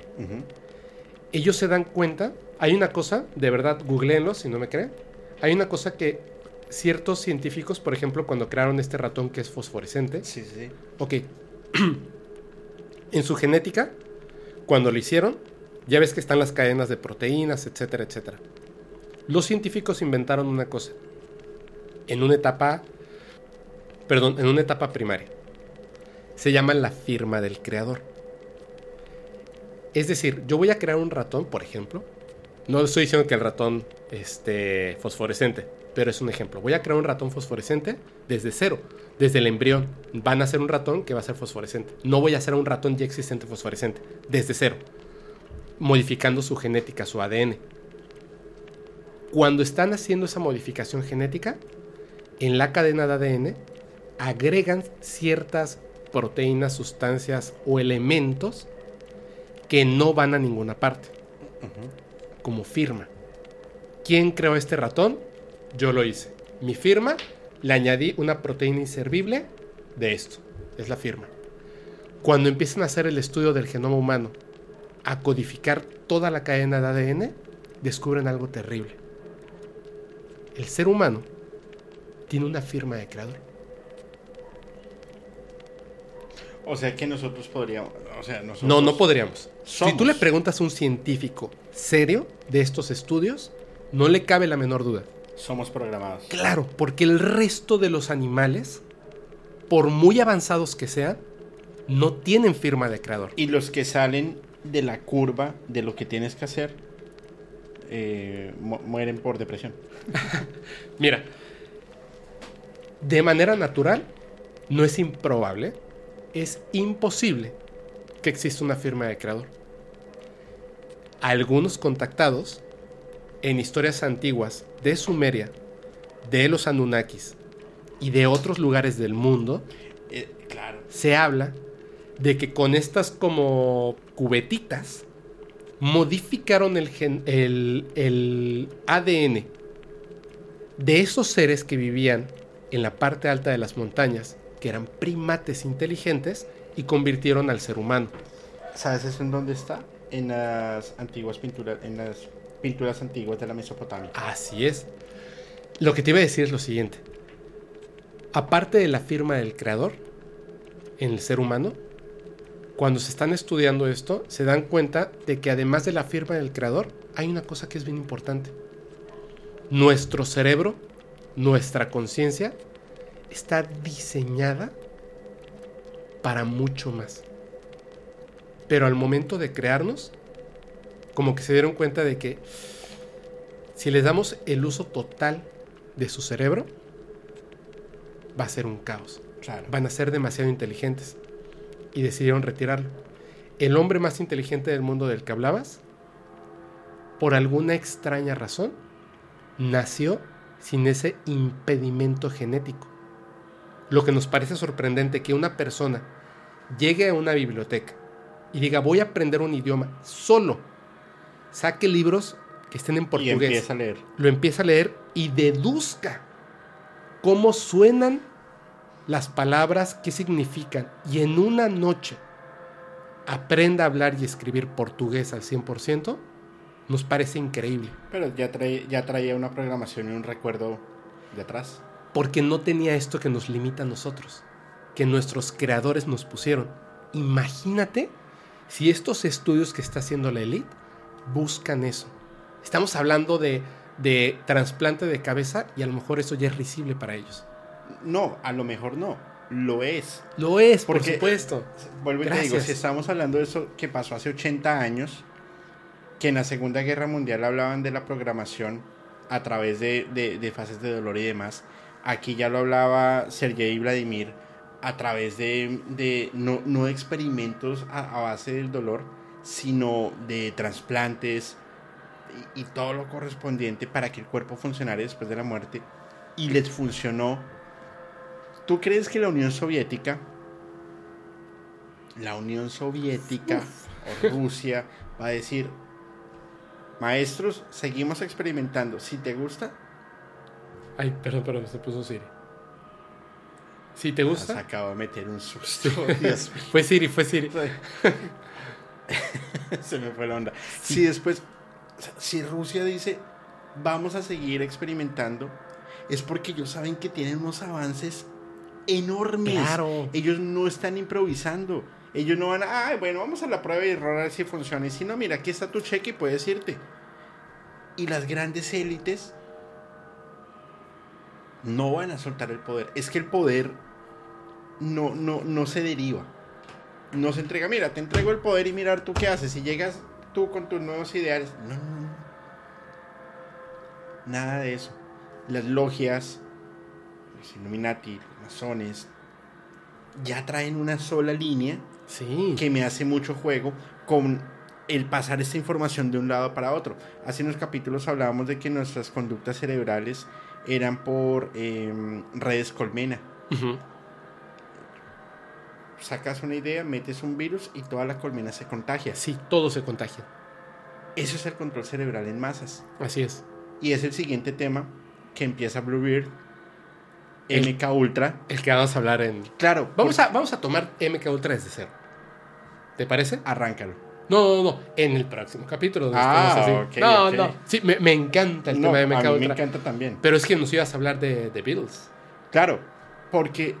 Porque todo lleva para allá. Claro, y, y, todo va a terminar. Bueno, va a terminar, no. Va, va a seguir. Pero entra dentro, dentro de una secuencia de cómo a través de la fisiología, a través de la mente, a través del análisis, podías llegar a, a, a, a esto. Y mira, simplemente para dar una reseña Ajá. de lo que viene en, en, en este capítulo de los virus, con el proyecto Bluebeard, que es la creación de nuevas identidades, Ajá.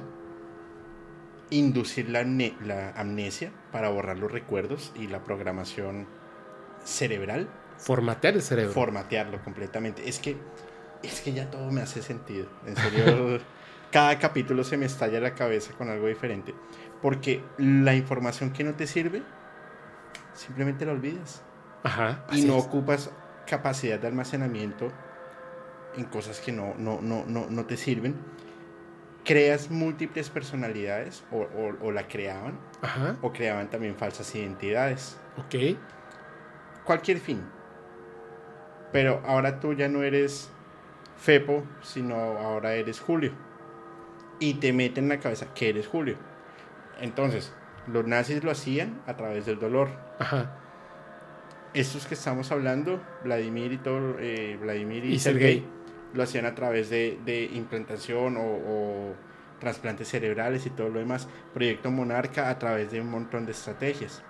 Pero ellos hacia los años 60 ya lo empezaban a hacer. Entre el proyecto Artichoke, que era de la CIA, e investigaba procesos de interrogación para que el cerebro, para explicarlo de una forma más fácil, tú coges un computador Ajá. y le abres 100 procesos a la vez. Ok. ¿Qué pasa con el computador? Se atora. Se bloquea. Se bloquea, claro. Lo mismo querían hacer con el, con, con el comportamiento de las personas. Bloquear el cerebro para programarlo. Para hacer como un reboot. Exactamente.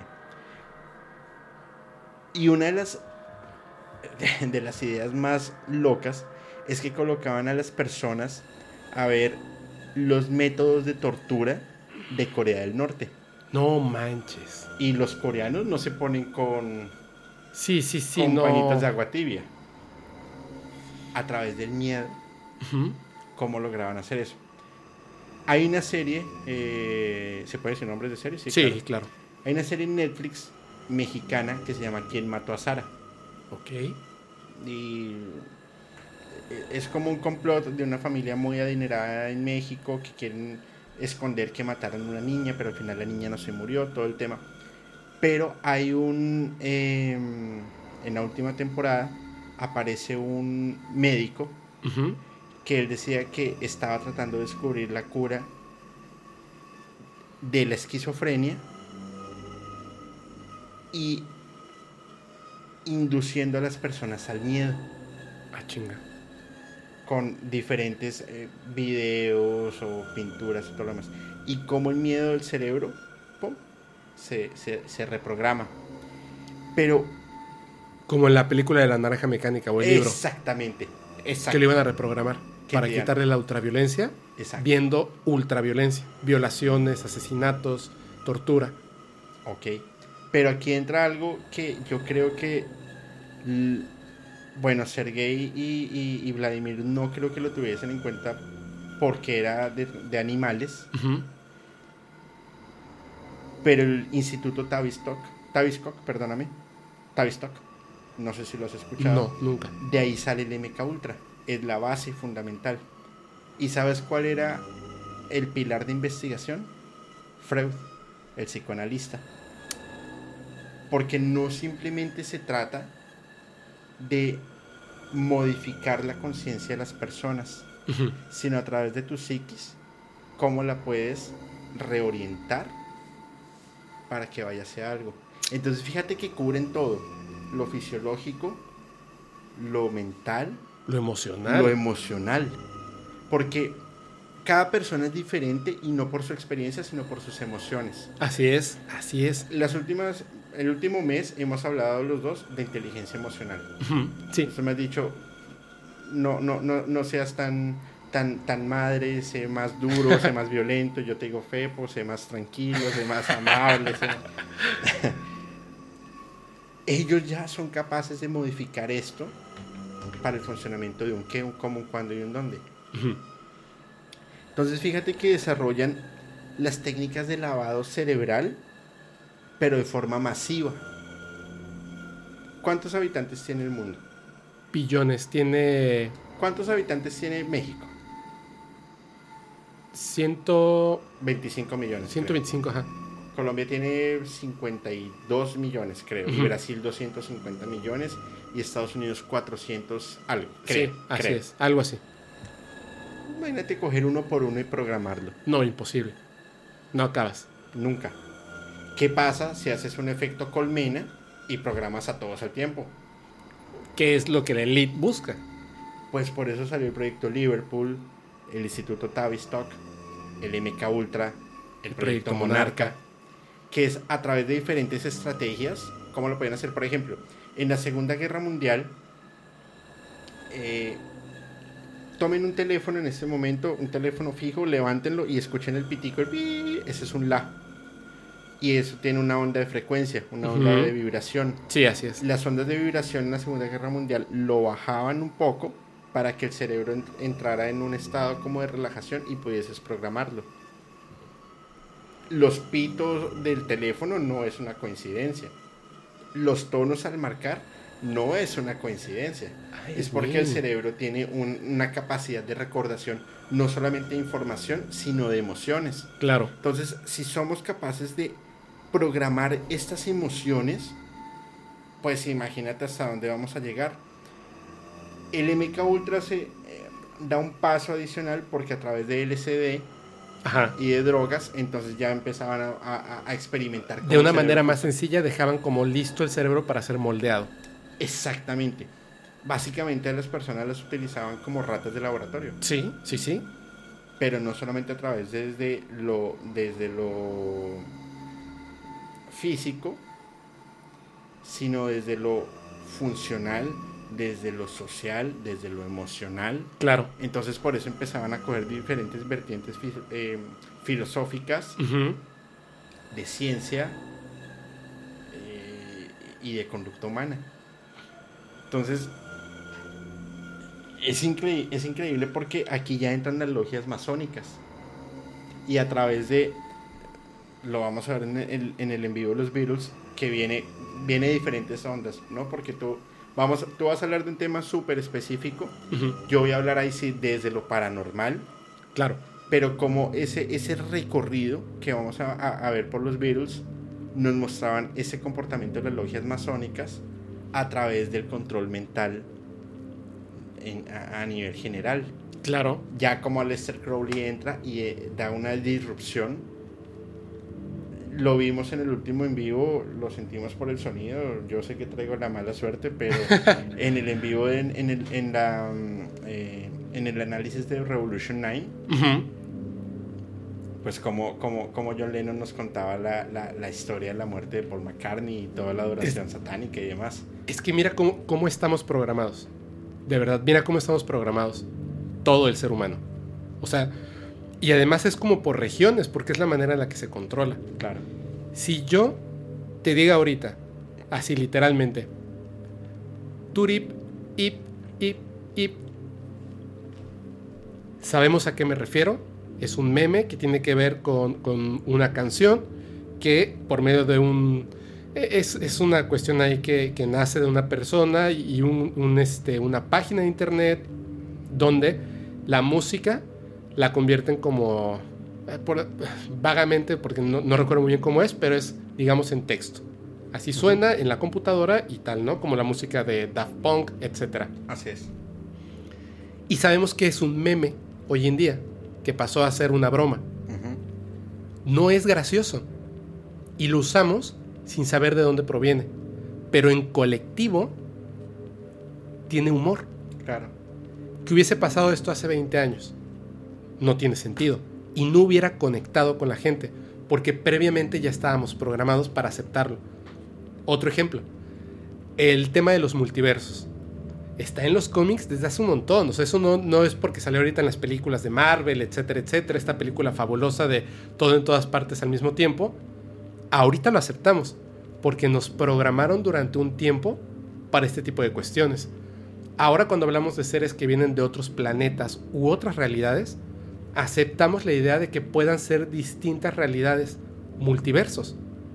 ya nos programaron por medio del cine, por medio de la música, por medio de la literatura, la televisión, etc. Los medios nos controlan. Pero ¿por qué lo aceptamos hoy en día? Porque hay una estrategia completa para que lo aceptemos. Claro. No es una casualidad. Es que mira, la, la programación es muy sencilla, no te vayas más lejos. Tú estás en la calle, pasa una persona y bosteza. Ujú, Bostezas. Bostezas. Así es. Pasa una persona y, y, y, y lo, lo- lo- lo hacía mucho. Yo hacía así y la persona de una vez hacía así. Sí, Porque son efectos reflejos. así es. Porque todos estamos orientados hacia, hacia una misma programación. Sí, Cuando tú sales del efecto reflejo, de ese efecto colmena, pues es- ya te vuelves un... Un, Un loco. Sí, un loco, pero en estadística eso se llama un eh, error... eres, eres el error de la Matrix, eres el revolucionario. Exacto. Él es el que se sale de la caja. Claro, porque rompes el paradigma y rompes lo que se quiere mostrar. Así es.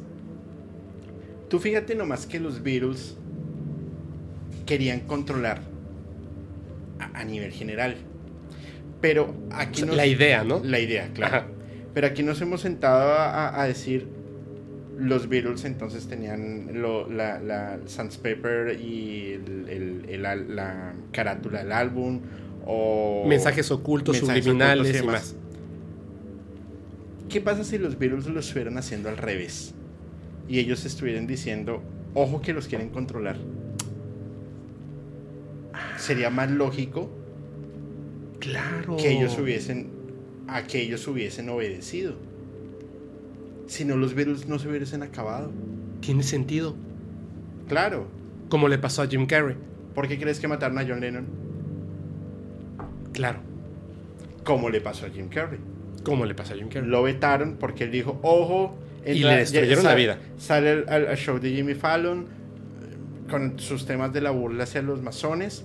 Le, le imputan el, el- el asesinato de, de su exnovia, su novia, no me acuerdo qué Exnovia. Su exnovia. Le destruyeron su carrera en Hollywood. Le destruyeron su vida. Y cuando decide él, ok, me callo y voy a catar, Vuelve. vuelve. Así es. Ellos están diciendo, ojo, los están controlando. Claro, No es tan sencillo. claro, así es. Entonces, esos proyectos de, de- de- de- control mental que vienen desde la CIA, que vienen desde los nazis, que vienen desde la MI6 o desde ISS, todo está orientado a que las personas miren a un solo foco, Sí, miren a un solo punto. así es. Pero ¿hasta dónde vamos a llegar? ¿Cuál es el punto? Es que, es que, ay, eso de la cárcel de la mente que se ha creado Exactamente. Es una de las cosas más peligrosas. De hecho, vamos a ver comentarios aquí, en este video, de gente que diga, pinches locos, no saben lo que dicen, conspiranoicos, bla, bla, bla, bla, bla. Abran su mente, por favor. Yo sé que es bien difícil aceptar una idea nueva. Les voy a demostrar cómo están condicionados. El Club de Fútbol América apesta. Y empieza ¿Cuántos se van a enojar por eso? No lo pienso, ¿eh? Yo no lo pienso. Pero el escuchar un grupo de palabras en específico cobran un sentido doloso a ciertas personas que lo escuchan. Pero es que a mí y me ha genera pasado- violencia. Pero es que a mí me ha pasado dentro del podcast. Claro. Y tú muy bien lo sabes. Sin, sin, sin el sentido de ofender. Así ni, es. Ni, ni mucho menos porque no, no- no es nuestra misión. Pero estamos programados para que con un detonante Exactamente. nos disparemos. ¡Pum! Mejor ejemplo aún, véanlo, tercera vez que se los pido. Entren a YouTube y coloquen Shaquille O'Neal, eh, entrevista, no mentiras, reportero deportivo, eh, estatua. Coloquen esas O palabras glitch. en desorden. Y lo van a ver quieto, sonriendo, totalmente pasmado, Sí, como un robot. como un robot. Y de un momento otro, ¡pum! Y ¡pum! Volvió a la acción. Listo, otra vez. Esa es la programación en masas. Sí, sí, sí, sí, sí. Entonces, al final, ni tú ni yo tenemos una respuesta. No. Pueden haber muchas. Pero estamos rascando donde la gente no quiere tocar. Exactamente. Pero al final la respuesta la tienen ustedes. Sí. Pero hagan ese ejercicio mental de verdad. Abran la mente. De verdad. ¿Qué pasa si tú a un grupo de personas religiosas te acercas y les dices, Dios no existe? Es un detonante que genera violencia. Así es. Si tú dices, Jesucristo tuvo esposa e hijos, es un detonante que genera violencia, que no tiene sentido. O sea, no tendría por qué generarlo, pero estamos acondicionados, programados para eso. Así y estamos es. hablando de cosas simples, hay cosas mucho más grandes. Cada vez que va a haber un evento político como presidencias, eh, van a, a- a seleccionar un presidente en cualquier país del mundo, hay un detonante donde tomas cancha de un lado, porque estás programado para eso. Es que, miren. Y si defiendes alguien- la idea aunque es absurda. Si alguien durante el capítulo, por favor, alguna vez lo han llamado y le han preguntado, ¿usted por qué presidente va a votar en sus, en sus próximas elecciones? Por favor, escríbanlo. Digan, a mí me llamaron y me dijeron eso. Porque tú, mi estimado o mi estimada, eres parte de la élite. A ninguna persona, como tú o como yo, nos tienen en cuenta porque nosotros somos manejados Así es. por alguien de más poder. Así es. Por eso tantas personas han sido perseguidas, han sido desaparecidas, Sí. masacradas, torturadas, como lo quieran llamar, O les destruyen la vida. o les destruyen la vida. De por sí ustedes nos ven aquí sentados y todo el tema, pero ese trabajo también es, un, es una voz de decir, vean más allá Claro. y nos volvemos un pequeño foco. Así es. Eh, ni tan pequeño, tú eres ahora el Mick Jagger de lo paranormal, pero yo soy el de la utilería. Yo soy Pero- 1989 Trump de lo paranormal. No, no, no, no, Dios mío, no, no, No, en serio, es que me encanta ese nombre. No, no, buenísimo. Bueno, Uf. bueno, eh, Pero-. Eh, bueno, sí, suena mejor. Eres el Euronymous de lo paranormal.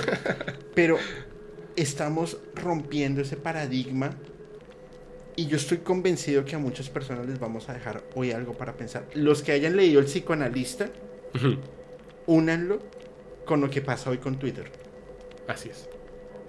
Porque el hombre más poderoso del mundo, bueno, uno de los hombres más poderosos del mundo, Elon Musk.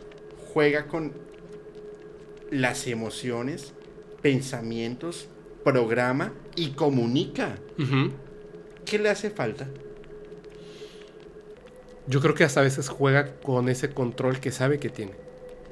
Pero ¿qué le hace falta? No sé.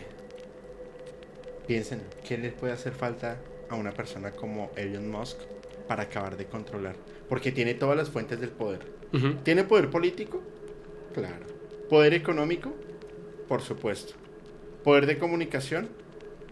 Alcance, programación. Pero ¿qué le podrá hacer falta? Yo creo que algo le hace falta. No sé qué es. Porque no ha llegado a un punto de perfección para su plan. Yo creo que porque él no es parte de la élite. Exactamente. Eres una pieza más. Sí, y lo sabe, que es lo peor de todo. Él sabe que él no es parte de la élite. Entonces, va una pregunta más allá. ¿Quién y dónde está la élite? Hay un tema del que no puedo hablar porque me, me tumban el canal. Yo lo sé. Es una persona, pero sí lo pueden ver. Hay un programa en HBO. No me acuerdo en este momento del nombre del programa, pero si ustedes tienen HBO, eh, HBO Max, ahí sale. Está en inglés. Es como un late night. Esta persona es súper inteligente, súper acertada. Hizo un capítulo específicamente. Voy a poner la captura de pantalla para que sepan de cuál estoy hablando porque no recuerdo el nombre. Donde habla de el cobicho y de la persona que está detrás de esto. Parte de la élite. Cuando de eso hablan. Cuando buscan su fotografía en Google, solamente hay una. Una, una de las personas más importantes y de más dinero del planeta, solo tiene una fotografía y se piensa que ni siquiera es su fotografía real. La persona existe. No hay información de él al respecto, pero se sabe que es el creador de la idea de cómo funciona, cómo nos mantienen encerrados por medio de ya saben qué. No, pero mira, Está brutal. En Colombia, y los que nos están viendo de Colombia, un saludo Un saludo a toda a, la... a mis parceros y parceras. En Colombia, en el 2019, vivimos una época muy fuerte y es, em, se crea un grupo que se, llamaba, se llama La Primera Línea. Salieron a las calles a protestar en contra del gobierno en ese momento de, de Iván Duque. Una noche, y es la noche eh, en Colombia la conocemos como un falso positivo. Los falsos positivos eran personas que mataron y los hicieron pasar por guerrilleros. Eh, y fue, bueno, no voy a entrar a debatir temas políticos, pero la conocemos como la noche del falso positivo. ¿Por qué? Resulta que por WhatsApp llegó una cadena. Tengan cuidado. Mentiras, me voy a volver un poquitico antes. Estaba yo en una feria, en, en, en, un centro comercial que se llama Unicentro, a las 5 de la tarde por los eh, parlantes del centro comercial. Por favor, todo el mundo desalojar el centro comercial, lo vamos a cerrar. Hay toque de queda a partir de las 8 de la noche. Para que haya un toque de queda en Bogotá es que algo muy grave está pasando. Claro. Toda la gente revolucionada corriendo a sus casas, parecía la noche de la purga, Ajá. tal cual. Y empezaron a llegar mensajes por WhatsApp se están metiendo a mi casa, se están metiendo a mi conjunto, nos van a robar, nos van a robar. Y tú veías a todo el mundo, dos de la mañana, tres de la mañana, con cuchillos, machetes, escopetas, escopetas. Me di cuenta que mi vecino tenía una K-47. Ay, güey. El que se moviera en la calle, lo mataban. Si llegaron un millón de mensajes a, los 7 millones de habitantes que tiene Bogotá diciendo se están metiendo a mi casa a robar, fue poquito. Y yo creo que ninguna de, o sea, no sé, el 70% de las de los habitantes de Bogotá no dormimos esperando que se viniera esa horda de, de, de, gente, ¿no? A, hacer, a hacer saqueos. Y no pasó nada. ¿Y qué dijo el gobierno? No dijo nada. Todo por WhatsApp. Y si los, nuestros, mis amigos colombianos que estén viendo el programa, por favor comenten y digan si estoy mintiendo. No Al otro día todo el mundo se reía. Decía, no, pues sí, fue una burla, fue una, una, una pega, como se dice en Colombia. Pero así funciona la identidad colmena. Así de bien estamos programados. Defiende tu casa. Defiende, a tu familia. Exactamente. ¿De qué? No importa. Instinto de supervivencia, defiéndela. Pero no viene nadie, no importa. Tú te paras ahí, pistola, cuchillo, lo que sea, pero defiendes. Les voy a, les voy a, de lo que acabas de decir, ojo, investiguen. Antes del cobicho, un año antes, 11 meses antes, se hicieron pruebas con sujetos de prueba en países de Latinoamérica de un virus que provenía del murciélago que tenía los mismos efectos antes de la primera persona infectada.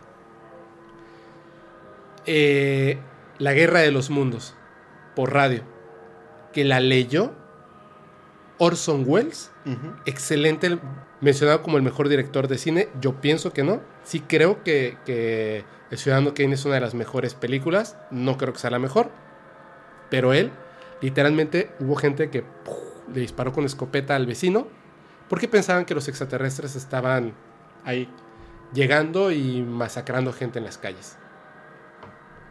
Lo que acabas de mencionar. Y hay un sinfín de historias similares. En Hawái, en Hawái, en una isla donde no puede salir, dijeron, viene un misil nuclear, nos queda una hora de vida. En televisión, en la radio, y después dijeron que fue un error que se disparó el sistema de alarmas. ¿Ustedes creen que eso es una casualidad o son pruebas para ver cómo reaccionamos, para ver qué tan bien entrenados nos tienen en base a estos programas de los que acaba de hablar Julio y que hemos mencionado en otros capítulos? Piensen de verdad, deténganse un momento, respiren, analicen su entorno. ¿Vivimos o no en una cárcel de la mente? Claro, y más allá de eso es la seguridad que nos han vendido ¿Es la seguridad que realmente necesitamos? Por supuesto que no. Porque a ti te pueden encerrar un año.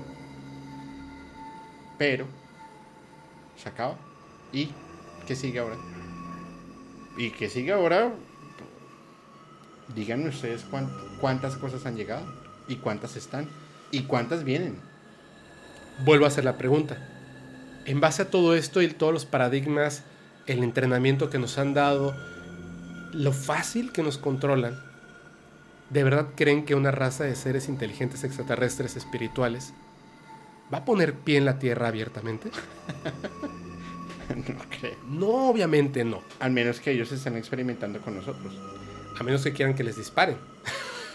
¿Quieres, quieres morir? Preséntate ahí. Tremendo planeta de, de gente violenta Hacia y controlada. Así es. Por eso se dice que el planeta es una cárcel. Hablando de seres extraterrestres que se presentan, ¿te parece si cuento la última historia para que pasemos a las preguntas Por y favor. finalicemos? Por favor. Ya saben, voy a salir totalmente del tema. Voy a salir totalmente del tema. Analícenlo, piénsenlo, vuelvan a verlo con detenimiento, escuchen con detenimiento lo que, lo que aquí se contó. Dejen sus poderosos comentarios. Por favor, si me ayudan, les voy a agradecer muchísimo si comparten este capítulo con personas a las que ustedes crean que les pueda parecer que es una información interesante. Por lo menos para que generen un juicio o un punto de vista distinto. Pónganle su manita arriba, que ya saben que eso es lo mejor de lo mejor.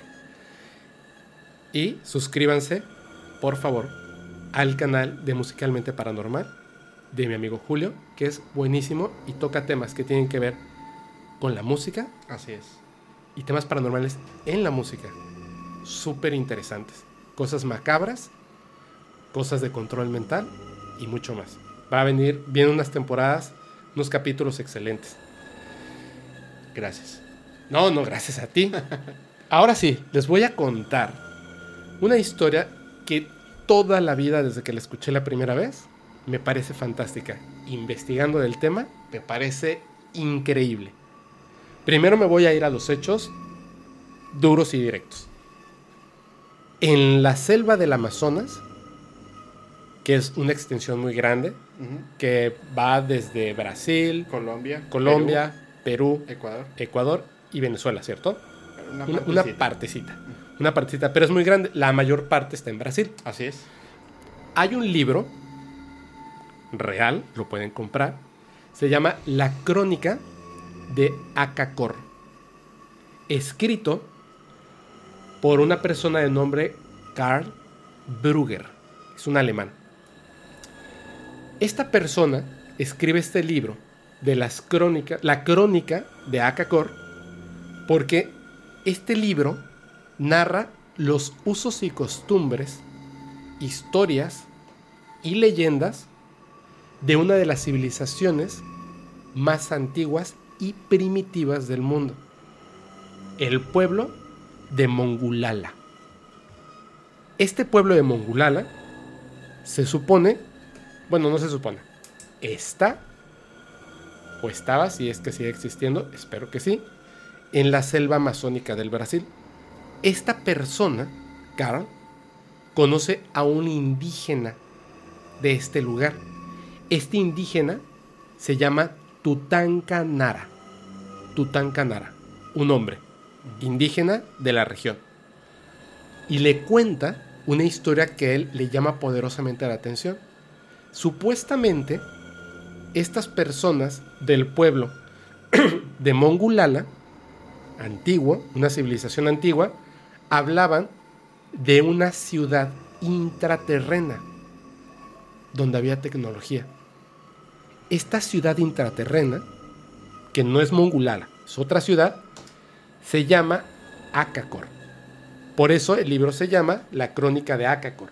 No habla del pueblo de Mongulala, sino de estas historias que el pueblo fue recolectando de esta ciudad intraterrena de Akakor.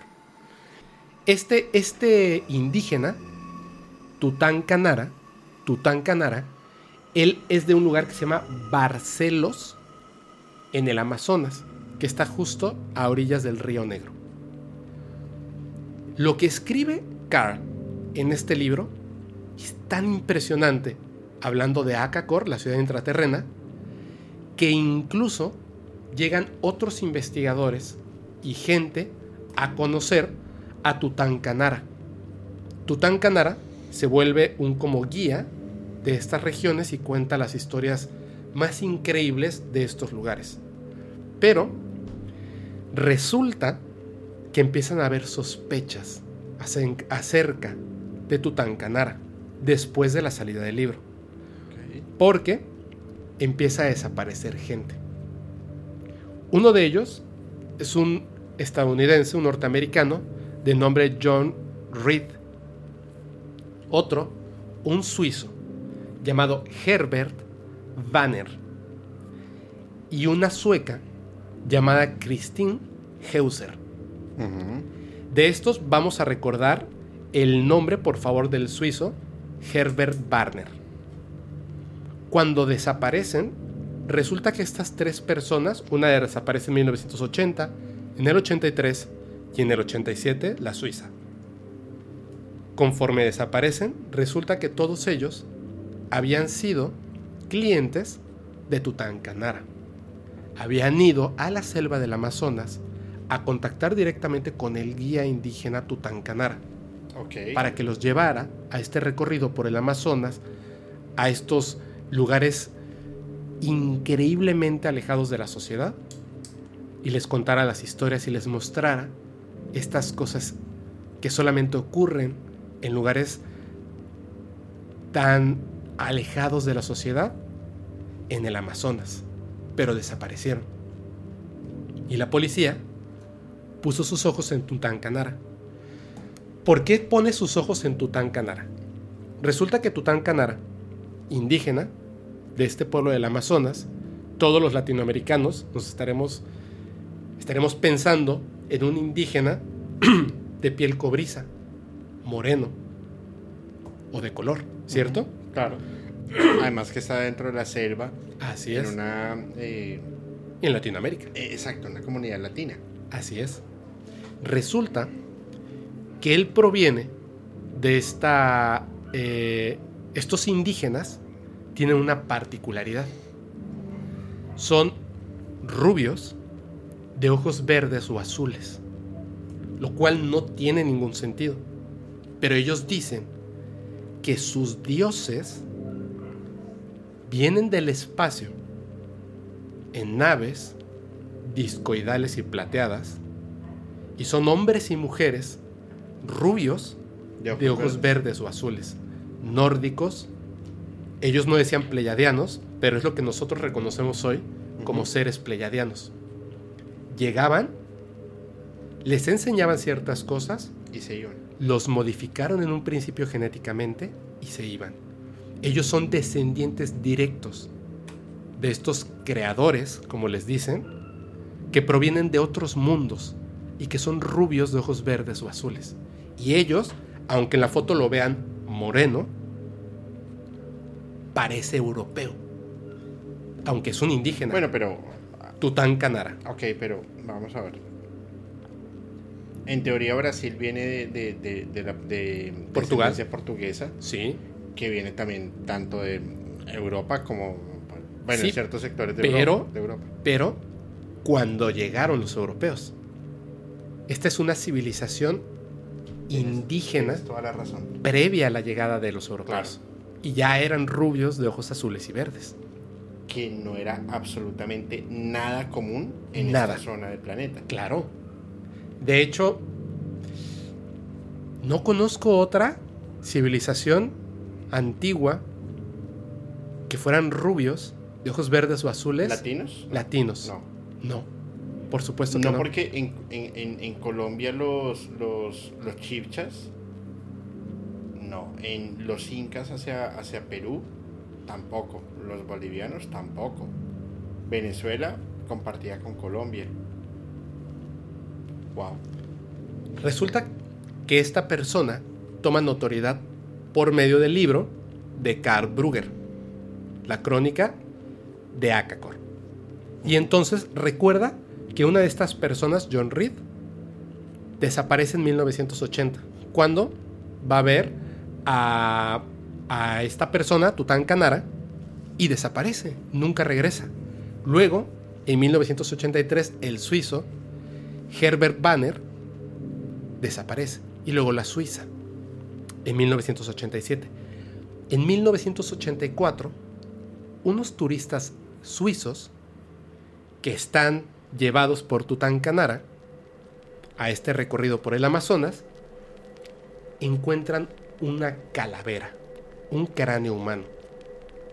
Ok. Lo recogen y lo entregan a la policía. Hacen análisis forenses y descubren que ese cráneo pertenece a Herbert Banner, el suizo que desapareció en 1983 cuando fue con Tutankanara a ver estos pueblos indígenas en el Amazonas. Entonces, resulta que ese mismo año, en 1984, un pistolero, un asesino anónimo, le dispara a Carl, el autor del libro, y lo mata.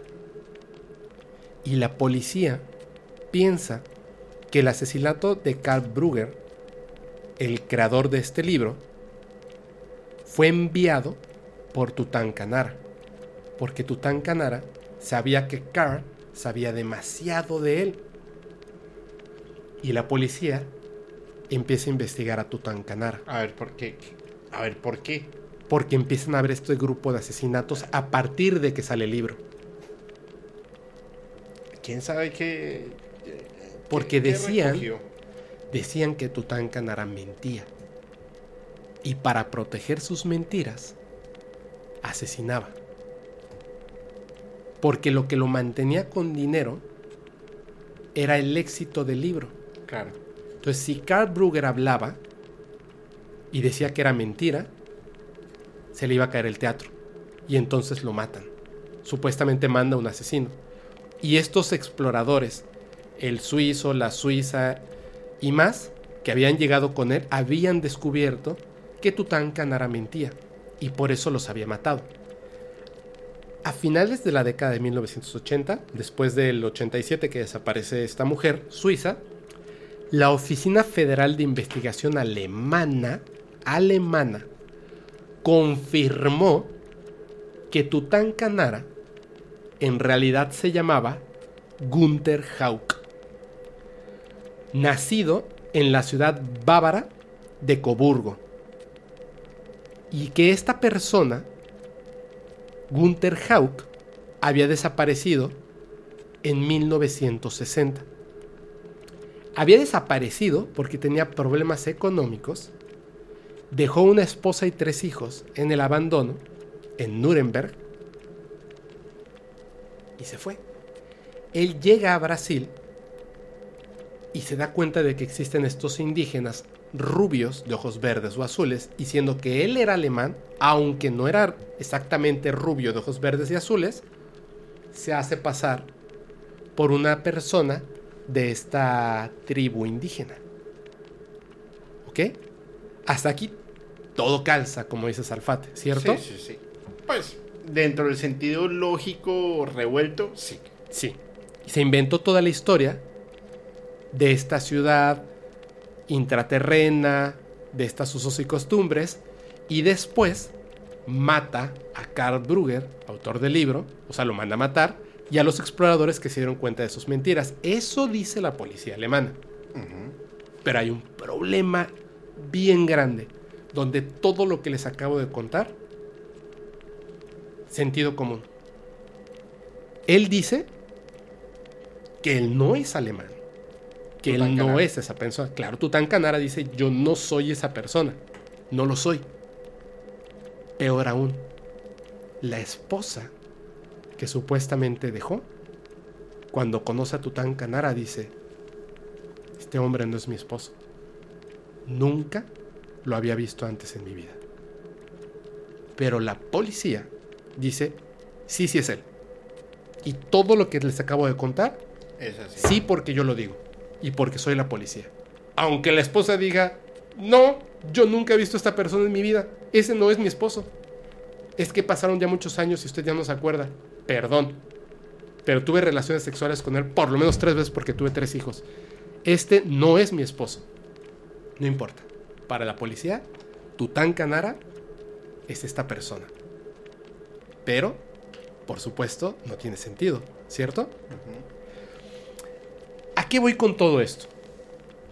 Tutankanara le contó a Carr para el libro que cuando él era joven, antes en su tribu y hasta la fecha, practican el canibalismo. Hay una razón muy importante por la cual practican el canibalismo.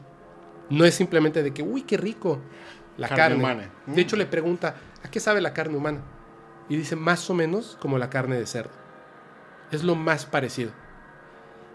De hecho, por eso muchas personas dicen que en la Biblia Dios prohíbe comer carne de cerdo. Ajá. Porque se parece a la carne humana. No solamente visualmente, sino en su sabor. se- es como la carne humana. Por eso no debes de comer carne de cerdo. Es como una práctica caníbal. Así es. Él dice que sí, en efecto, la carne humana sabe más o menos a la carne de cerdo.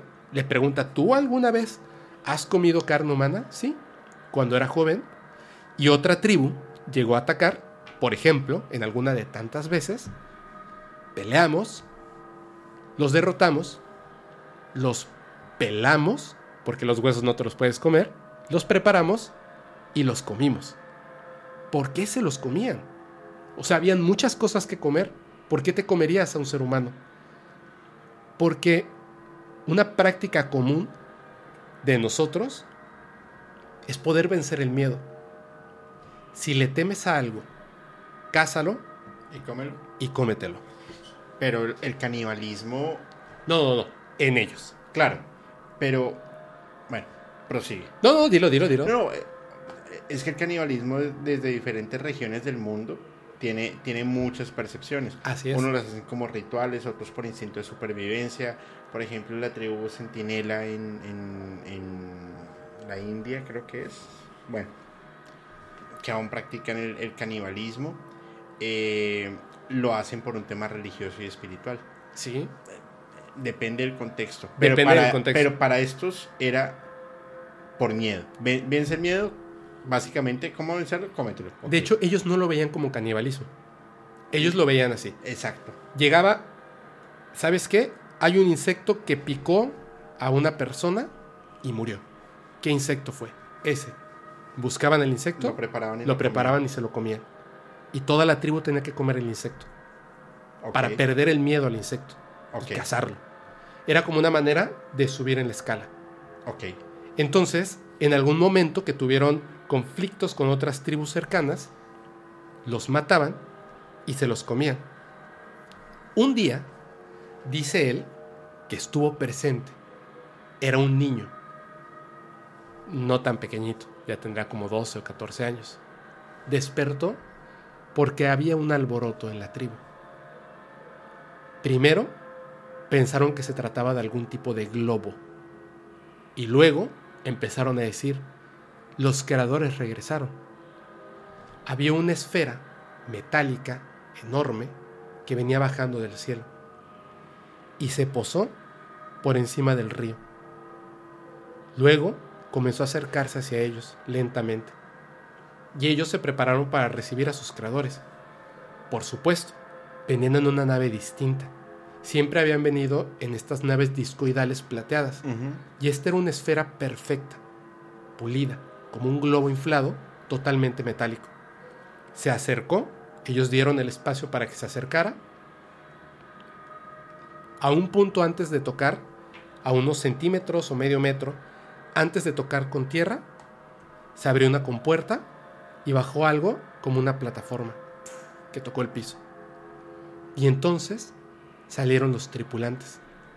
Eran cuatro seres, de piel grisácea oscura, ojos grandes, sin cabello, sin orejas, boca muy pequeña, nariz muy pequeña, Descripción tal el cual. clásico alienígena gris, Así es.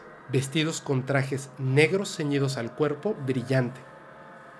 Cuando bajaron y caminaron, ellos en ese momento se dieron cuenta, esos no son los creadores, es algo más. Y les tuvieron miedo. y les dio miedo y empezaron a rodearlos. Y estos seres dice que bajaban y se daban cuenta de que ellos les tenían miedo. Y entonces los seres los observaban y cambiaron su forma de caminar. Se volvieron amenazantes.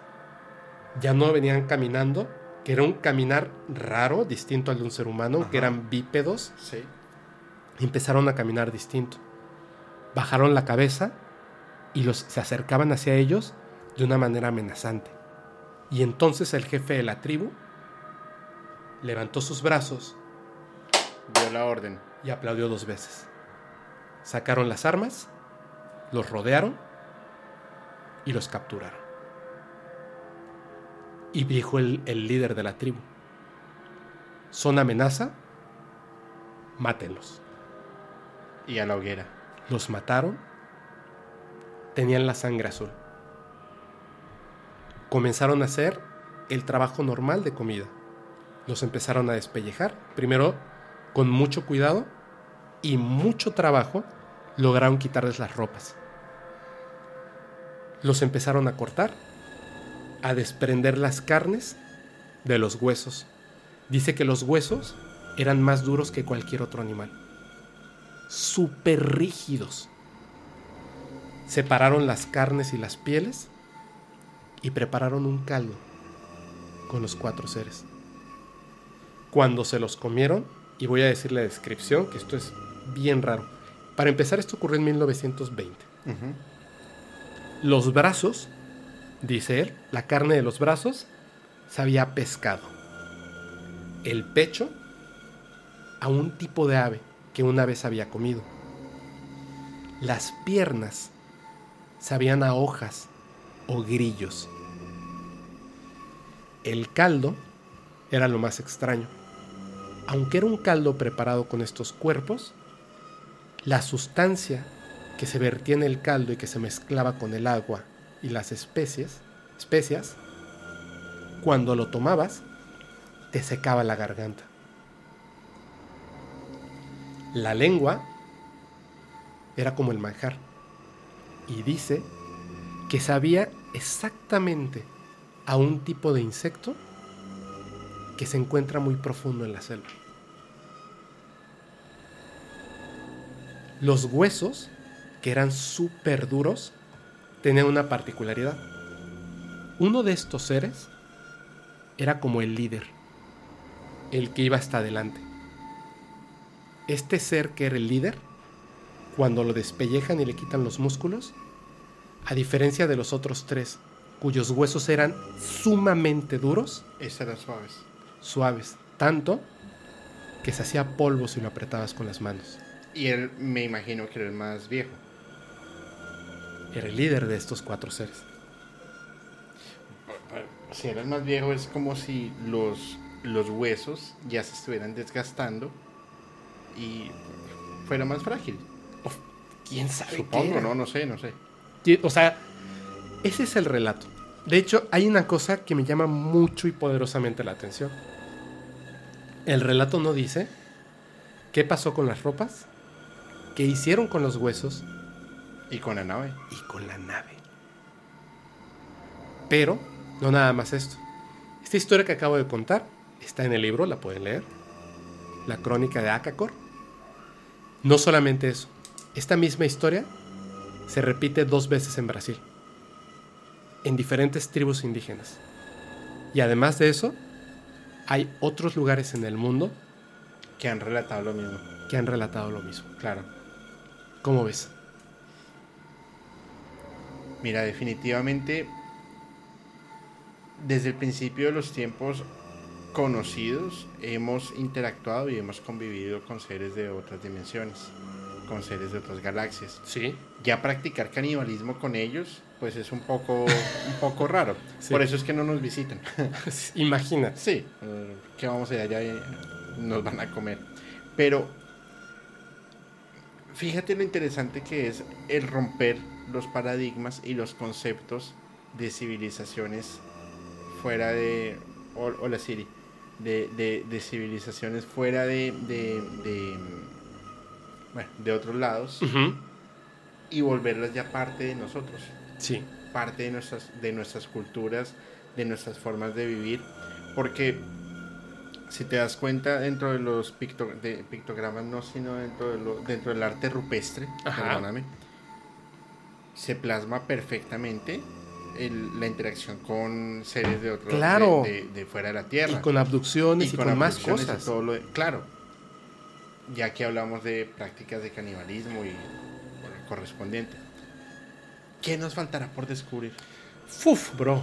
No, imagínate. Luego me preguntan unas cosas, que ahorita vamos a pasar a las preguntas, como ¿los seres extraterrestres en sus planetas tendrán duendes y brujas? Y yo, les- y yo la respuesta es la misma. No lo sé, pero me interesa saber más. ¿Qué otras cosas tienen que nosotros no, No, tenemos? Por, por supuesto. Y, y nosotros, ¿qué podremos tener que ellos no tengan? Claro. que a mi juicio, dentro de mi ignorancia, yo diría, pues si ellos viajan en el espacio, pues ellos lo deben tener todo. No, No, por porque entonces que no. vendrían acá Claro. y no estarían acá. Hay algo que los mantiene curiosos del ser humano. Por supuesto. Ellos son la grande, la- la- las grandes élites. parte de algunos de ellos. Oye, ah, a ver, ¿te parece si ya para despedirnos Vamos las rápido a las preguntas? Ok, las voy a así, en caliente. Es más, ni siquiera las he visto. Las voy a soltar aquí rápidamente. Ahí está, Gustavo Calderón 96. Esta es para ti. Si pudieras preguntarle algo a un ser extraterrestre y te debe responder con total verdad, ¿qué le preguntarías? No, esas son, esas, son de esas preguntas que se te abren un montón de posibilidades. Tienes una sola pregunta. Una única oportunidad de hacer una pregunta. ¿Qué le preguntarías? ¿Cuál es mi única misión? Porque yo sé que la pregunta, la respuesta va a ser tan abierta Ajá. y yo soy muy de pensamiento del primero yo, después yo y tercero yo, porque si yo tengo bienestar puedo dar bienestar a los demás. Aquí va otra. Dice... Ay. Dime, dime, dime. Pero tú qué le preguntarías? A mí sí me surge curiosidad. ¿Existe Dios? Me gustaría saber más. Más, más teológico. Ok. Sam in the Mirror pregunta: ¿Cómo se dieron cuenta que ambos tenían gusto por lo paranormal? ¿Y quién se declaró primero? Supongo que supongo por los temas paranormales. Ah, ya, digámoslo. ¿Cómo sí. te diste cuenta que tenías gusto por lo paranormal? desde muy pequeño he estado, me, me ha resultado, me ha dado mucho interés el tema, eh, eh, me, me la paso horas leyendo, escuchando música, viendo documentales, películas de terror, eh, son temas que nos llaman mucho, a mí en lo personal me llaman mucho la atención. Luego con, con trabajamos juntos, un día llego a, a Mérida, le digo, brother, vamos a, a comer, no tengo nada que hacer, un sábado, vamos a un restaurante de comida de mar muy bueno nos sentamos a comer, empezamos a platicar cosas de trabajo, pero la charla terminó en seis horas hablando de todos los temas paranormales del, del mundo, ovnis, fantasmas, eh, música, de todo un poco. Ya él me dice, oye, tengo un podcast. me Otistecar. Otistecar. Me gustaría grabar contigo. eh, y bueno, ahí empezó nuestro idilio. Así pe- empezó esa, esa relación. Dice Marisol-950. ¿Por qué se relacionan los búhos blancos y los grises? Eso te lo cedo a ti. Hay, hay una relación bien importante que tiene que ver con la pareidolia y también con la búsqueda de rostros y figuras del cerebro. Imagínate que tú ves algo que nunca has visto en tu vida, jamás. Habrás visto dibujos, eh, interpretaciones cinematográficas y más. Pero específicamente, si yo veo una caricatura de un ser humano y nunca he visto un ser humano, cuando veo un ser humano, debe ser un shock tremendo lo que estás viendo. Además, que preparan esta campana de realidad, nunca mejor dicho que lo dice Vicente Fuentes, muy bien dicho. Hay como una irrealidad cuando ocurren estos contactos no programados, es decir, abducciones, una campana de realidad donde te mantiene en un estado alfa, más o menos, donde estás muy cercano a tocar los sueños para que la realidad de lo que está ocurriendo no se quede en tu mente, pierdas la memoria. Es importante. Entonces, la memoria registra ciertas cosas. Estos seres que ante esa luz tan fuerte que mantienen en los lugares a los que se llevan a las personas, de piel grisácea pálida y ojos negros, por lo que tienen para cubrir sus pupilas, parece como la cara de un búho blanco. Tu cerebro, esa memoria, Lo quieres volver un búho blanco. lo quieres volver a lo que tú reconozcas. Como nunca has visto un ser extraterrestre fue la única vez, lo que ves es la cara de un búho blanco. La película de Cuarto Contacto lo narra muy bien y ahí lo pueden entender. Ella, además, Marisol, mandó una segunda pregunta, que no la vamos a responder porque creo que ya la respondí. Obviamente hay que tener mucho cuidado con esto. Uno de cada mil pudiera decirse que es realmente un caso de abducción. Generalmente son miedos nocturnos, pero dice, desde hace muchos años tengo el mismo sueño con un búho blanco. Pero puede ser un reflejo del cerebro también. Por eso, digo, hay que tener mucho cuidado. No Así es. todos son así. Y esta es, me gusta mucho, esta sí va para ti. Dice, eh, ay, no puedo decir su nombre, dice STFU Christian NN. ¿Cuándo vas a contar de Ramstein? Que cuentes un poco de Ramstein, pero yo le cambié la pregunta. a ¿Cuándo vas a hablar de Ramstein? Viene un buen programa de, de Rammstein. eh, vienen dos invitados de Colombia. Uno de ellos vive en Argentina, otro es músico. Y Ándale. nada, me estoy internacionalizando. internacionalizado. Y al regreso a, a- a México vamos a grabar algo de Ramstein bien, bien, bien específico. Porque adicional eh, hay de todo un poco. Hay historia, hay muy buena música, hay misticismo, pero hay un tema de simbología que quiero que analicemos muy bien en función al fuego y a las culturas europeas Ándale. alabance- a- alaba- alabanza al fuego. Va a estar bien interesante. No les voy a dar más detalles. Ya está. Ahí nos vamos. Oye, yo creo que esta es la mejor manera de cerrar este episodio. Ah, no. Ah, no, no, no, no. Viene Ah, más. espacio, no. por favor. Cuéntanos, por favor, cómo vas musicalmente paranormal. Muy bien, vamos tres capítulos. Culto a la misantropía, eh, terror y atención. Y se me olvidó el segundo capítulo del miedo a la aberración, creo. que Del miedo a la aberración, sí. Ha sido un recuento muy rápido de lo que ya hemos hablado acá. A a excepción de un par de historias, dimos más detalles, eh, mostramos con más, ah, Sí. más certeza Mayhem, mostramos con más certeza Agast. Yo pensé Eh, que no ibas a mostrar la imagen, ¿eh? Y la pusiste ahí así. Me iban a pero todavía no. Me mandaron un meme de Bart Simpson, ¿lo viste? Yo te lo Ah, tú me lo envié. mandaste. Sí, sí, lo, lo- lo voy a subir a TikTok para que lo wow, vean. fuerte. Sí, pero eh, ha sido un proyecto que me ha invitado a retarme, a crear mejor contenido. Eh, esto tienes un montón de suscriptores, pero para mí llegar a los números que estoy ahora en tres semanas No, va súper bien. ha sido alucinante. eh, hemos recibido muy buenos comentarios. Eh, vienen capítulos cargados de misticismo, de temas paranormales, de temas de terror. Vamos a hablar de diferentes culturas, vamos a meternos con, con la música hoy. No sé si sabes la música No. hoy, ¿cuál es? No. De... mm, eh, La de hoy sí. no, no, hoy. O Y Sí. es de los skinhead, que son movimientos neonazis. Ok. Vamos a meternos con temas de rock and roll. Estoy contactando a mm, eh, Jorge para hablar de Led Zeppelin. Ah, qué chido. Con Eli vamos a grabar algo sobre el catolicismo y la música, la influencia musical. Eh, va a estar bueno. Vienen, vamos a hablar con. eh, bueno, quiero hablar, no les voy a decir el personaje todavía. eh, sobre las culturas religiosas y la música, como temas de, de invocaciones y, y- y- y demás. Vamos a hablar de la historia del reggae paranormal, que hay unas historias súper interesantes. Y bueno, vienen unos capítulos súper chéveres, van- vienen nuevas dinámicas. Vamos a hacer, espero en pocos, pocas semanas empezar a hacerlos en vivo.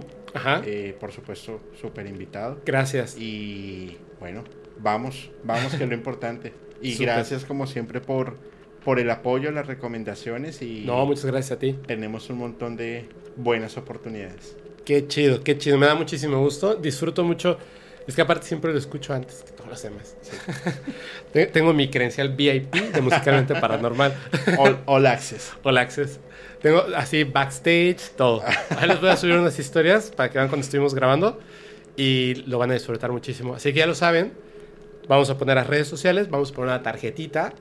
Vayan a suscribirse a Musicalmente Paranormal. Así es. Hagamos más grande esta comunidad paranormal, que incluye a toda Hispanoamérica, por supuesto. En algún momento este. Bueno, no, a todo, a todo el mundo, a todo el mundo, pero pues hablamos en español. Nada más es eso. No, pero fíjate, me, han escrito personas pues que hablan español, pero están en China, en Italia, en Francia, España. Buenísimo. América, por supuesto. Por eso dije, no, a todo el mundo, pero que hablen español. digo, porque hablamos español. Pero o si lo entienden, también. Me mandaron por ahí hasta me mensaje así largo en portugués y yo dije, hombre, pero si yo solamente hablo portuñol, así que... Dices, obrigado, cerveciña. Sí, la verdad es que dije, con, con, todo lo que hemos estado trabajando de, de cosas ahí de, trabajo, donde se incluye el portugués, yo dije, sí lo voy a entender. No, no entendí nada. Perdón, no entendí nada. Dije, bueno, luego lo voy a copiar y traducir a ver qué, qué estaba diciendo esta persona. No, y, y, todo lo que hacemos en, en, Podcast Paranormal, en Musicalmente Paranormal y en todos estos, esa comunidad de, de, creadores de contenido, créanme que es con mucho esfuerzo. claro. con mucha, muchas horas de trabajo, muchas horas de estar investigando, de estar leyendo. Y, y, y, les pido porfa que valoren el, el, trabajo que se está haciendo. Y no una valoración económica, porque no se trata de eso, sino una valoración de de, del respeto, una valoración de si hay algo que del apoyo. del apoyo. Si hay algo que está mal, digan, oye, eso está mal y cero rollo, en serio que no pasa nada. Pero eso no es, ese, ese, esa retroalimentación, ese retroalimentación. constructivo sí que nos enseña y nos, nos vuelve, nos motiva a hacer cosas buenas. Eh, pero vayamos por, por, por, esta onda de la tolerancia porque en serio que es un trabajo maravilloso. Muchas veces nos juega una mala pasada. Sí, los, los nervios, el tiempo, el cansancio. No sé, creo que no hemos dormido bien en las últimas tres semanas por trabajo que tenemos. yo voy a cumplir un año. yo voy a cumplir un año viviendo en México, calcula. Y yo un año de no dormir. Entonces, es un trabajo que le estamos, le estamos echando muchas ganas y es un trabajo para que ustedes lo disfruten, para que los martes se conecten con el capítulo estreno, los miércoles o jueves con tus historias, tus miedos, los viernes con los en vivo, los sábados con Musicalmente Paranormal.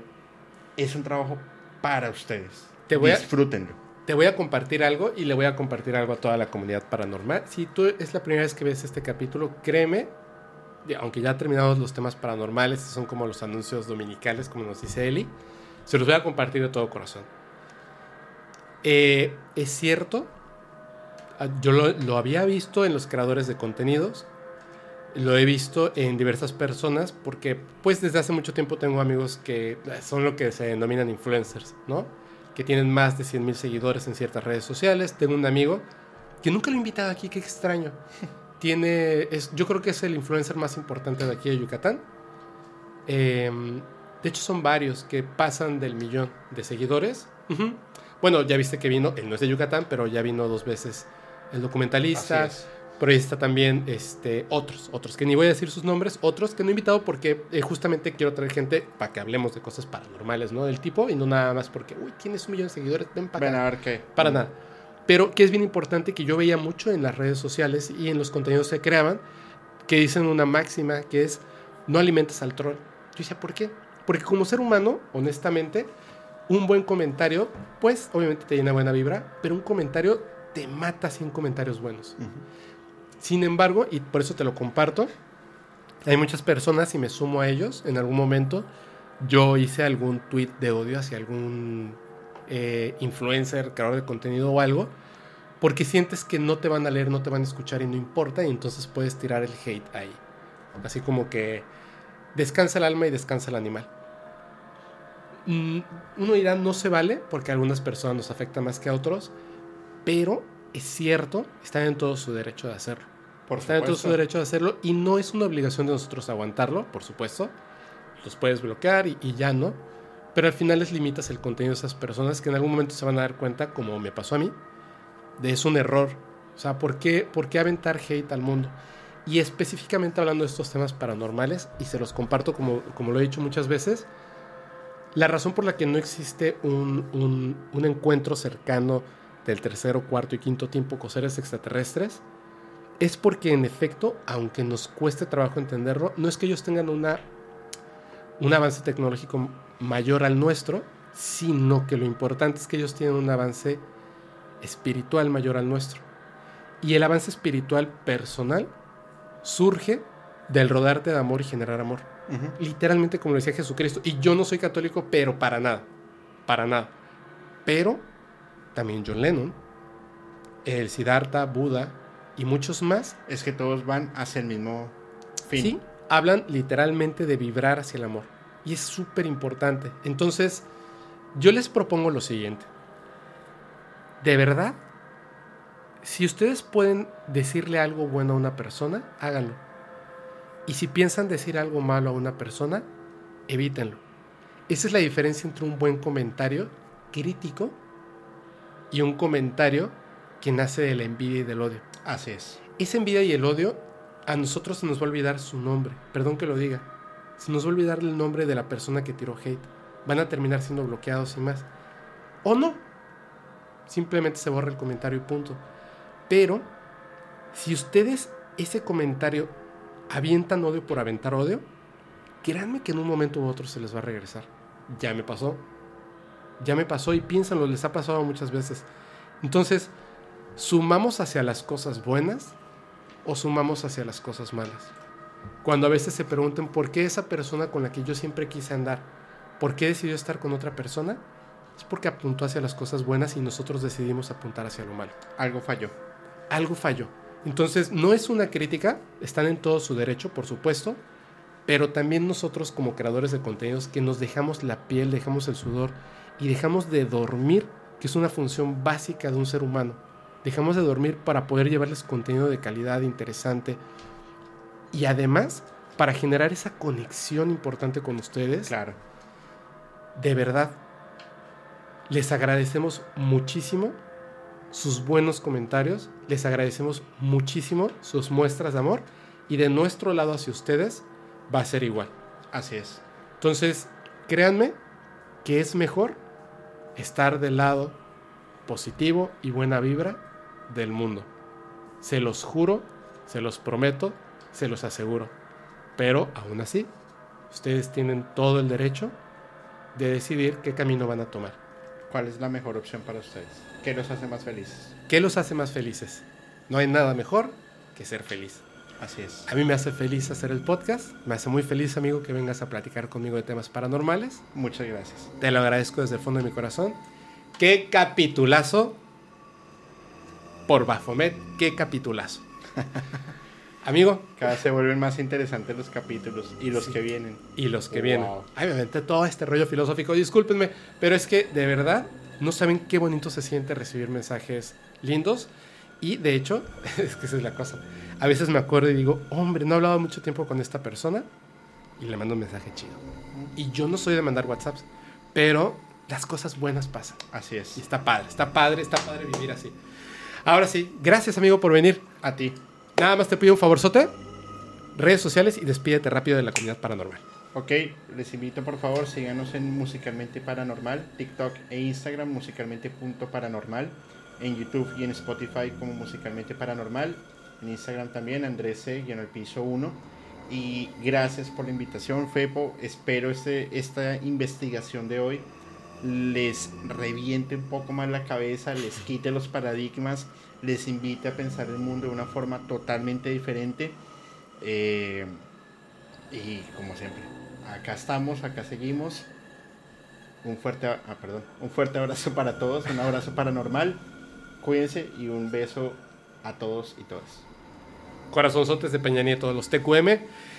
Ahora sí, ya para que nos vayamos, recuerden si ya llegaste hasta acá, like, compartir, se te suscribes por favor. Y recuerden que a partir de este capítulo vamos a tener esta mecánica de contestar preguntas de Así los es. seguidores en redes sociales y además vamos a tener escenas postcréditos. Sí, ya se la saben. Y me, me No, tú, tú, tú, yo tranquilo. tú tranquilo, tú la regaste. Sí, no, yo- Si lo sabe Dios, que lo sepa el mundo. Ah, sí, a mí no me importa ocultar la verdad. Muchas gracias a todos. Yo soy su amigo Fepo. Yo les recuerdo que si quieren mandar una experiencia, una historia o una evidencia paranormal, por favor háganlo por correo. Es paranormal.fepo.mx.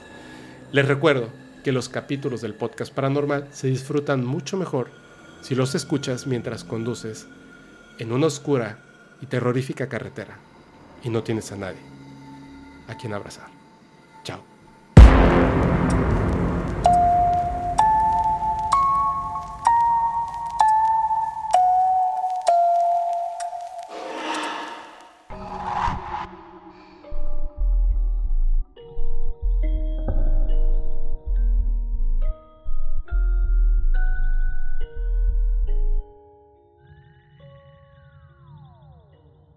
Confesión rápida. Me gustas. Era en serio, güey. Es para el final del capítulo. Son como los postcréditos de Marvel. Se queda.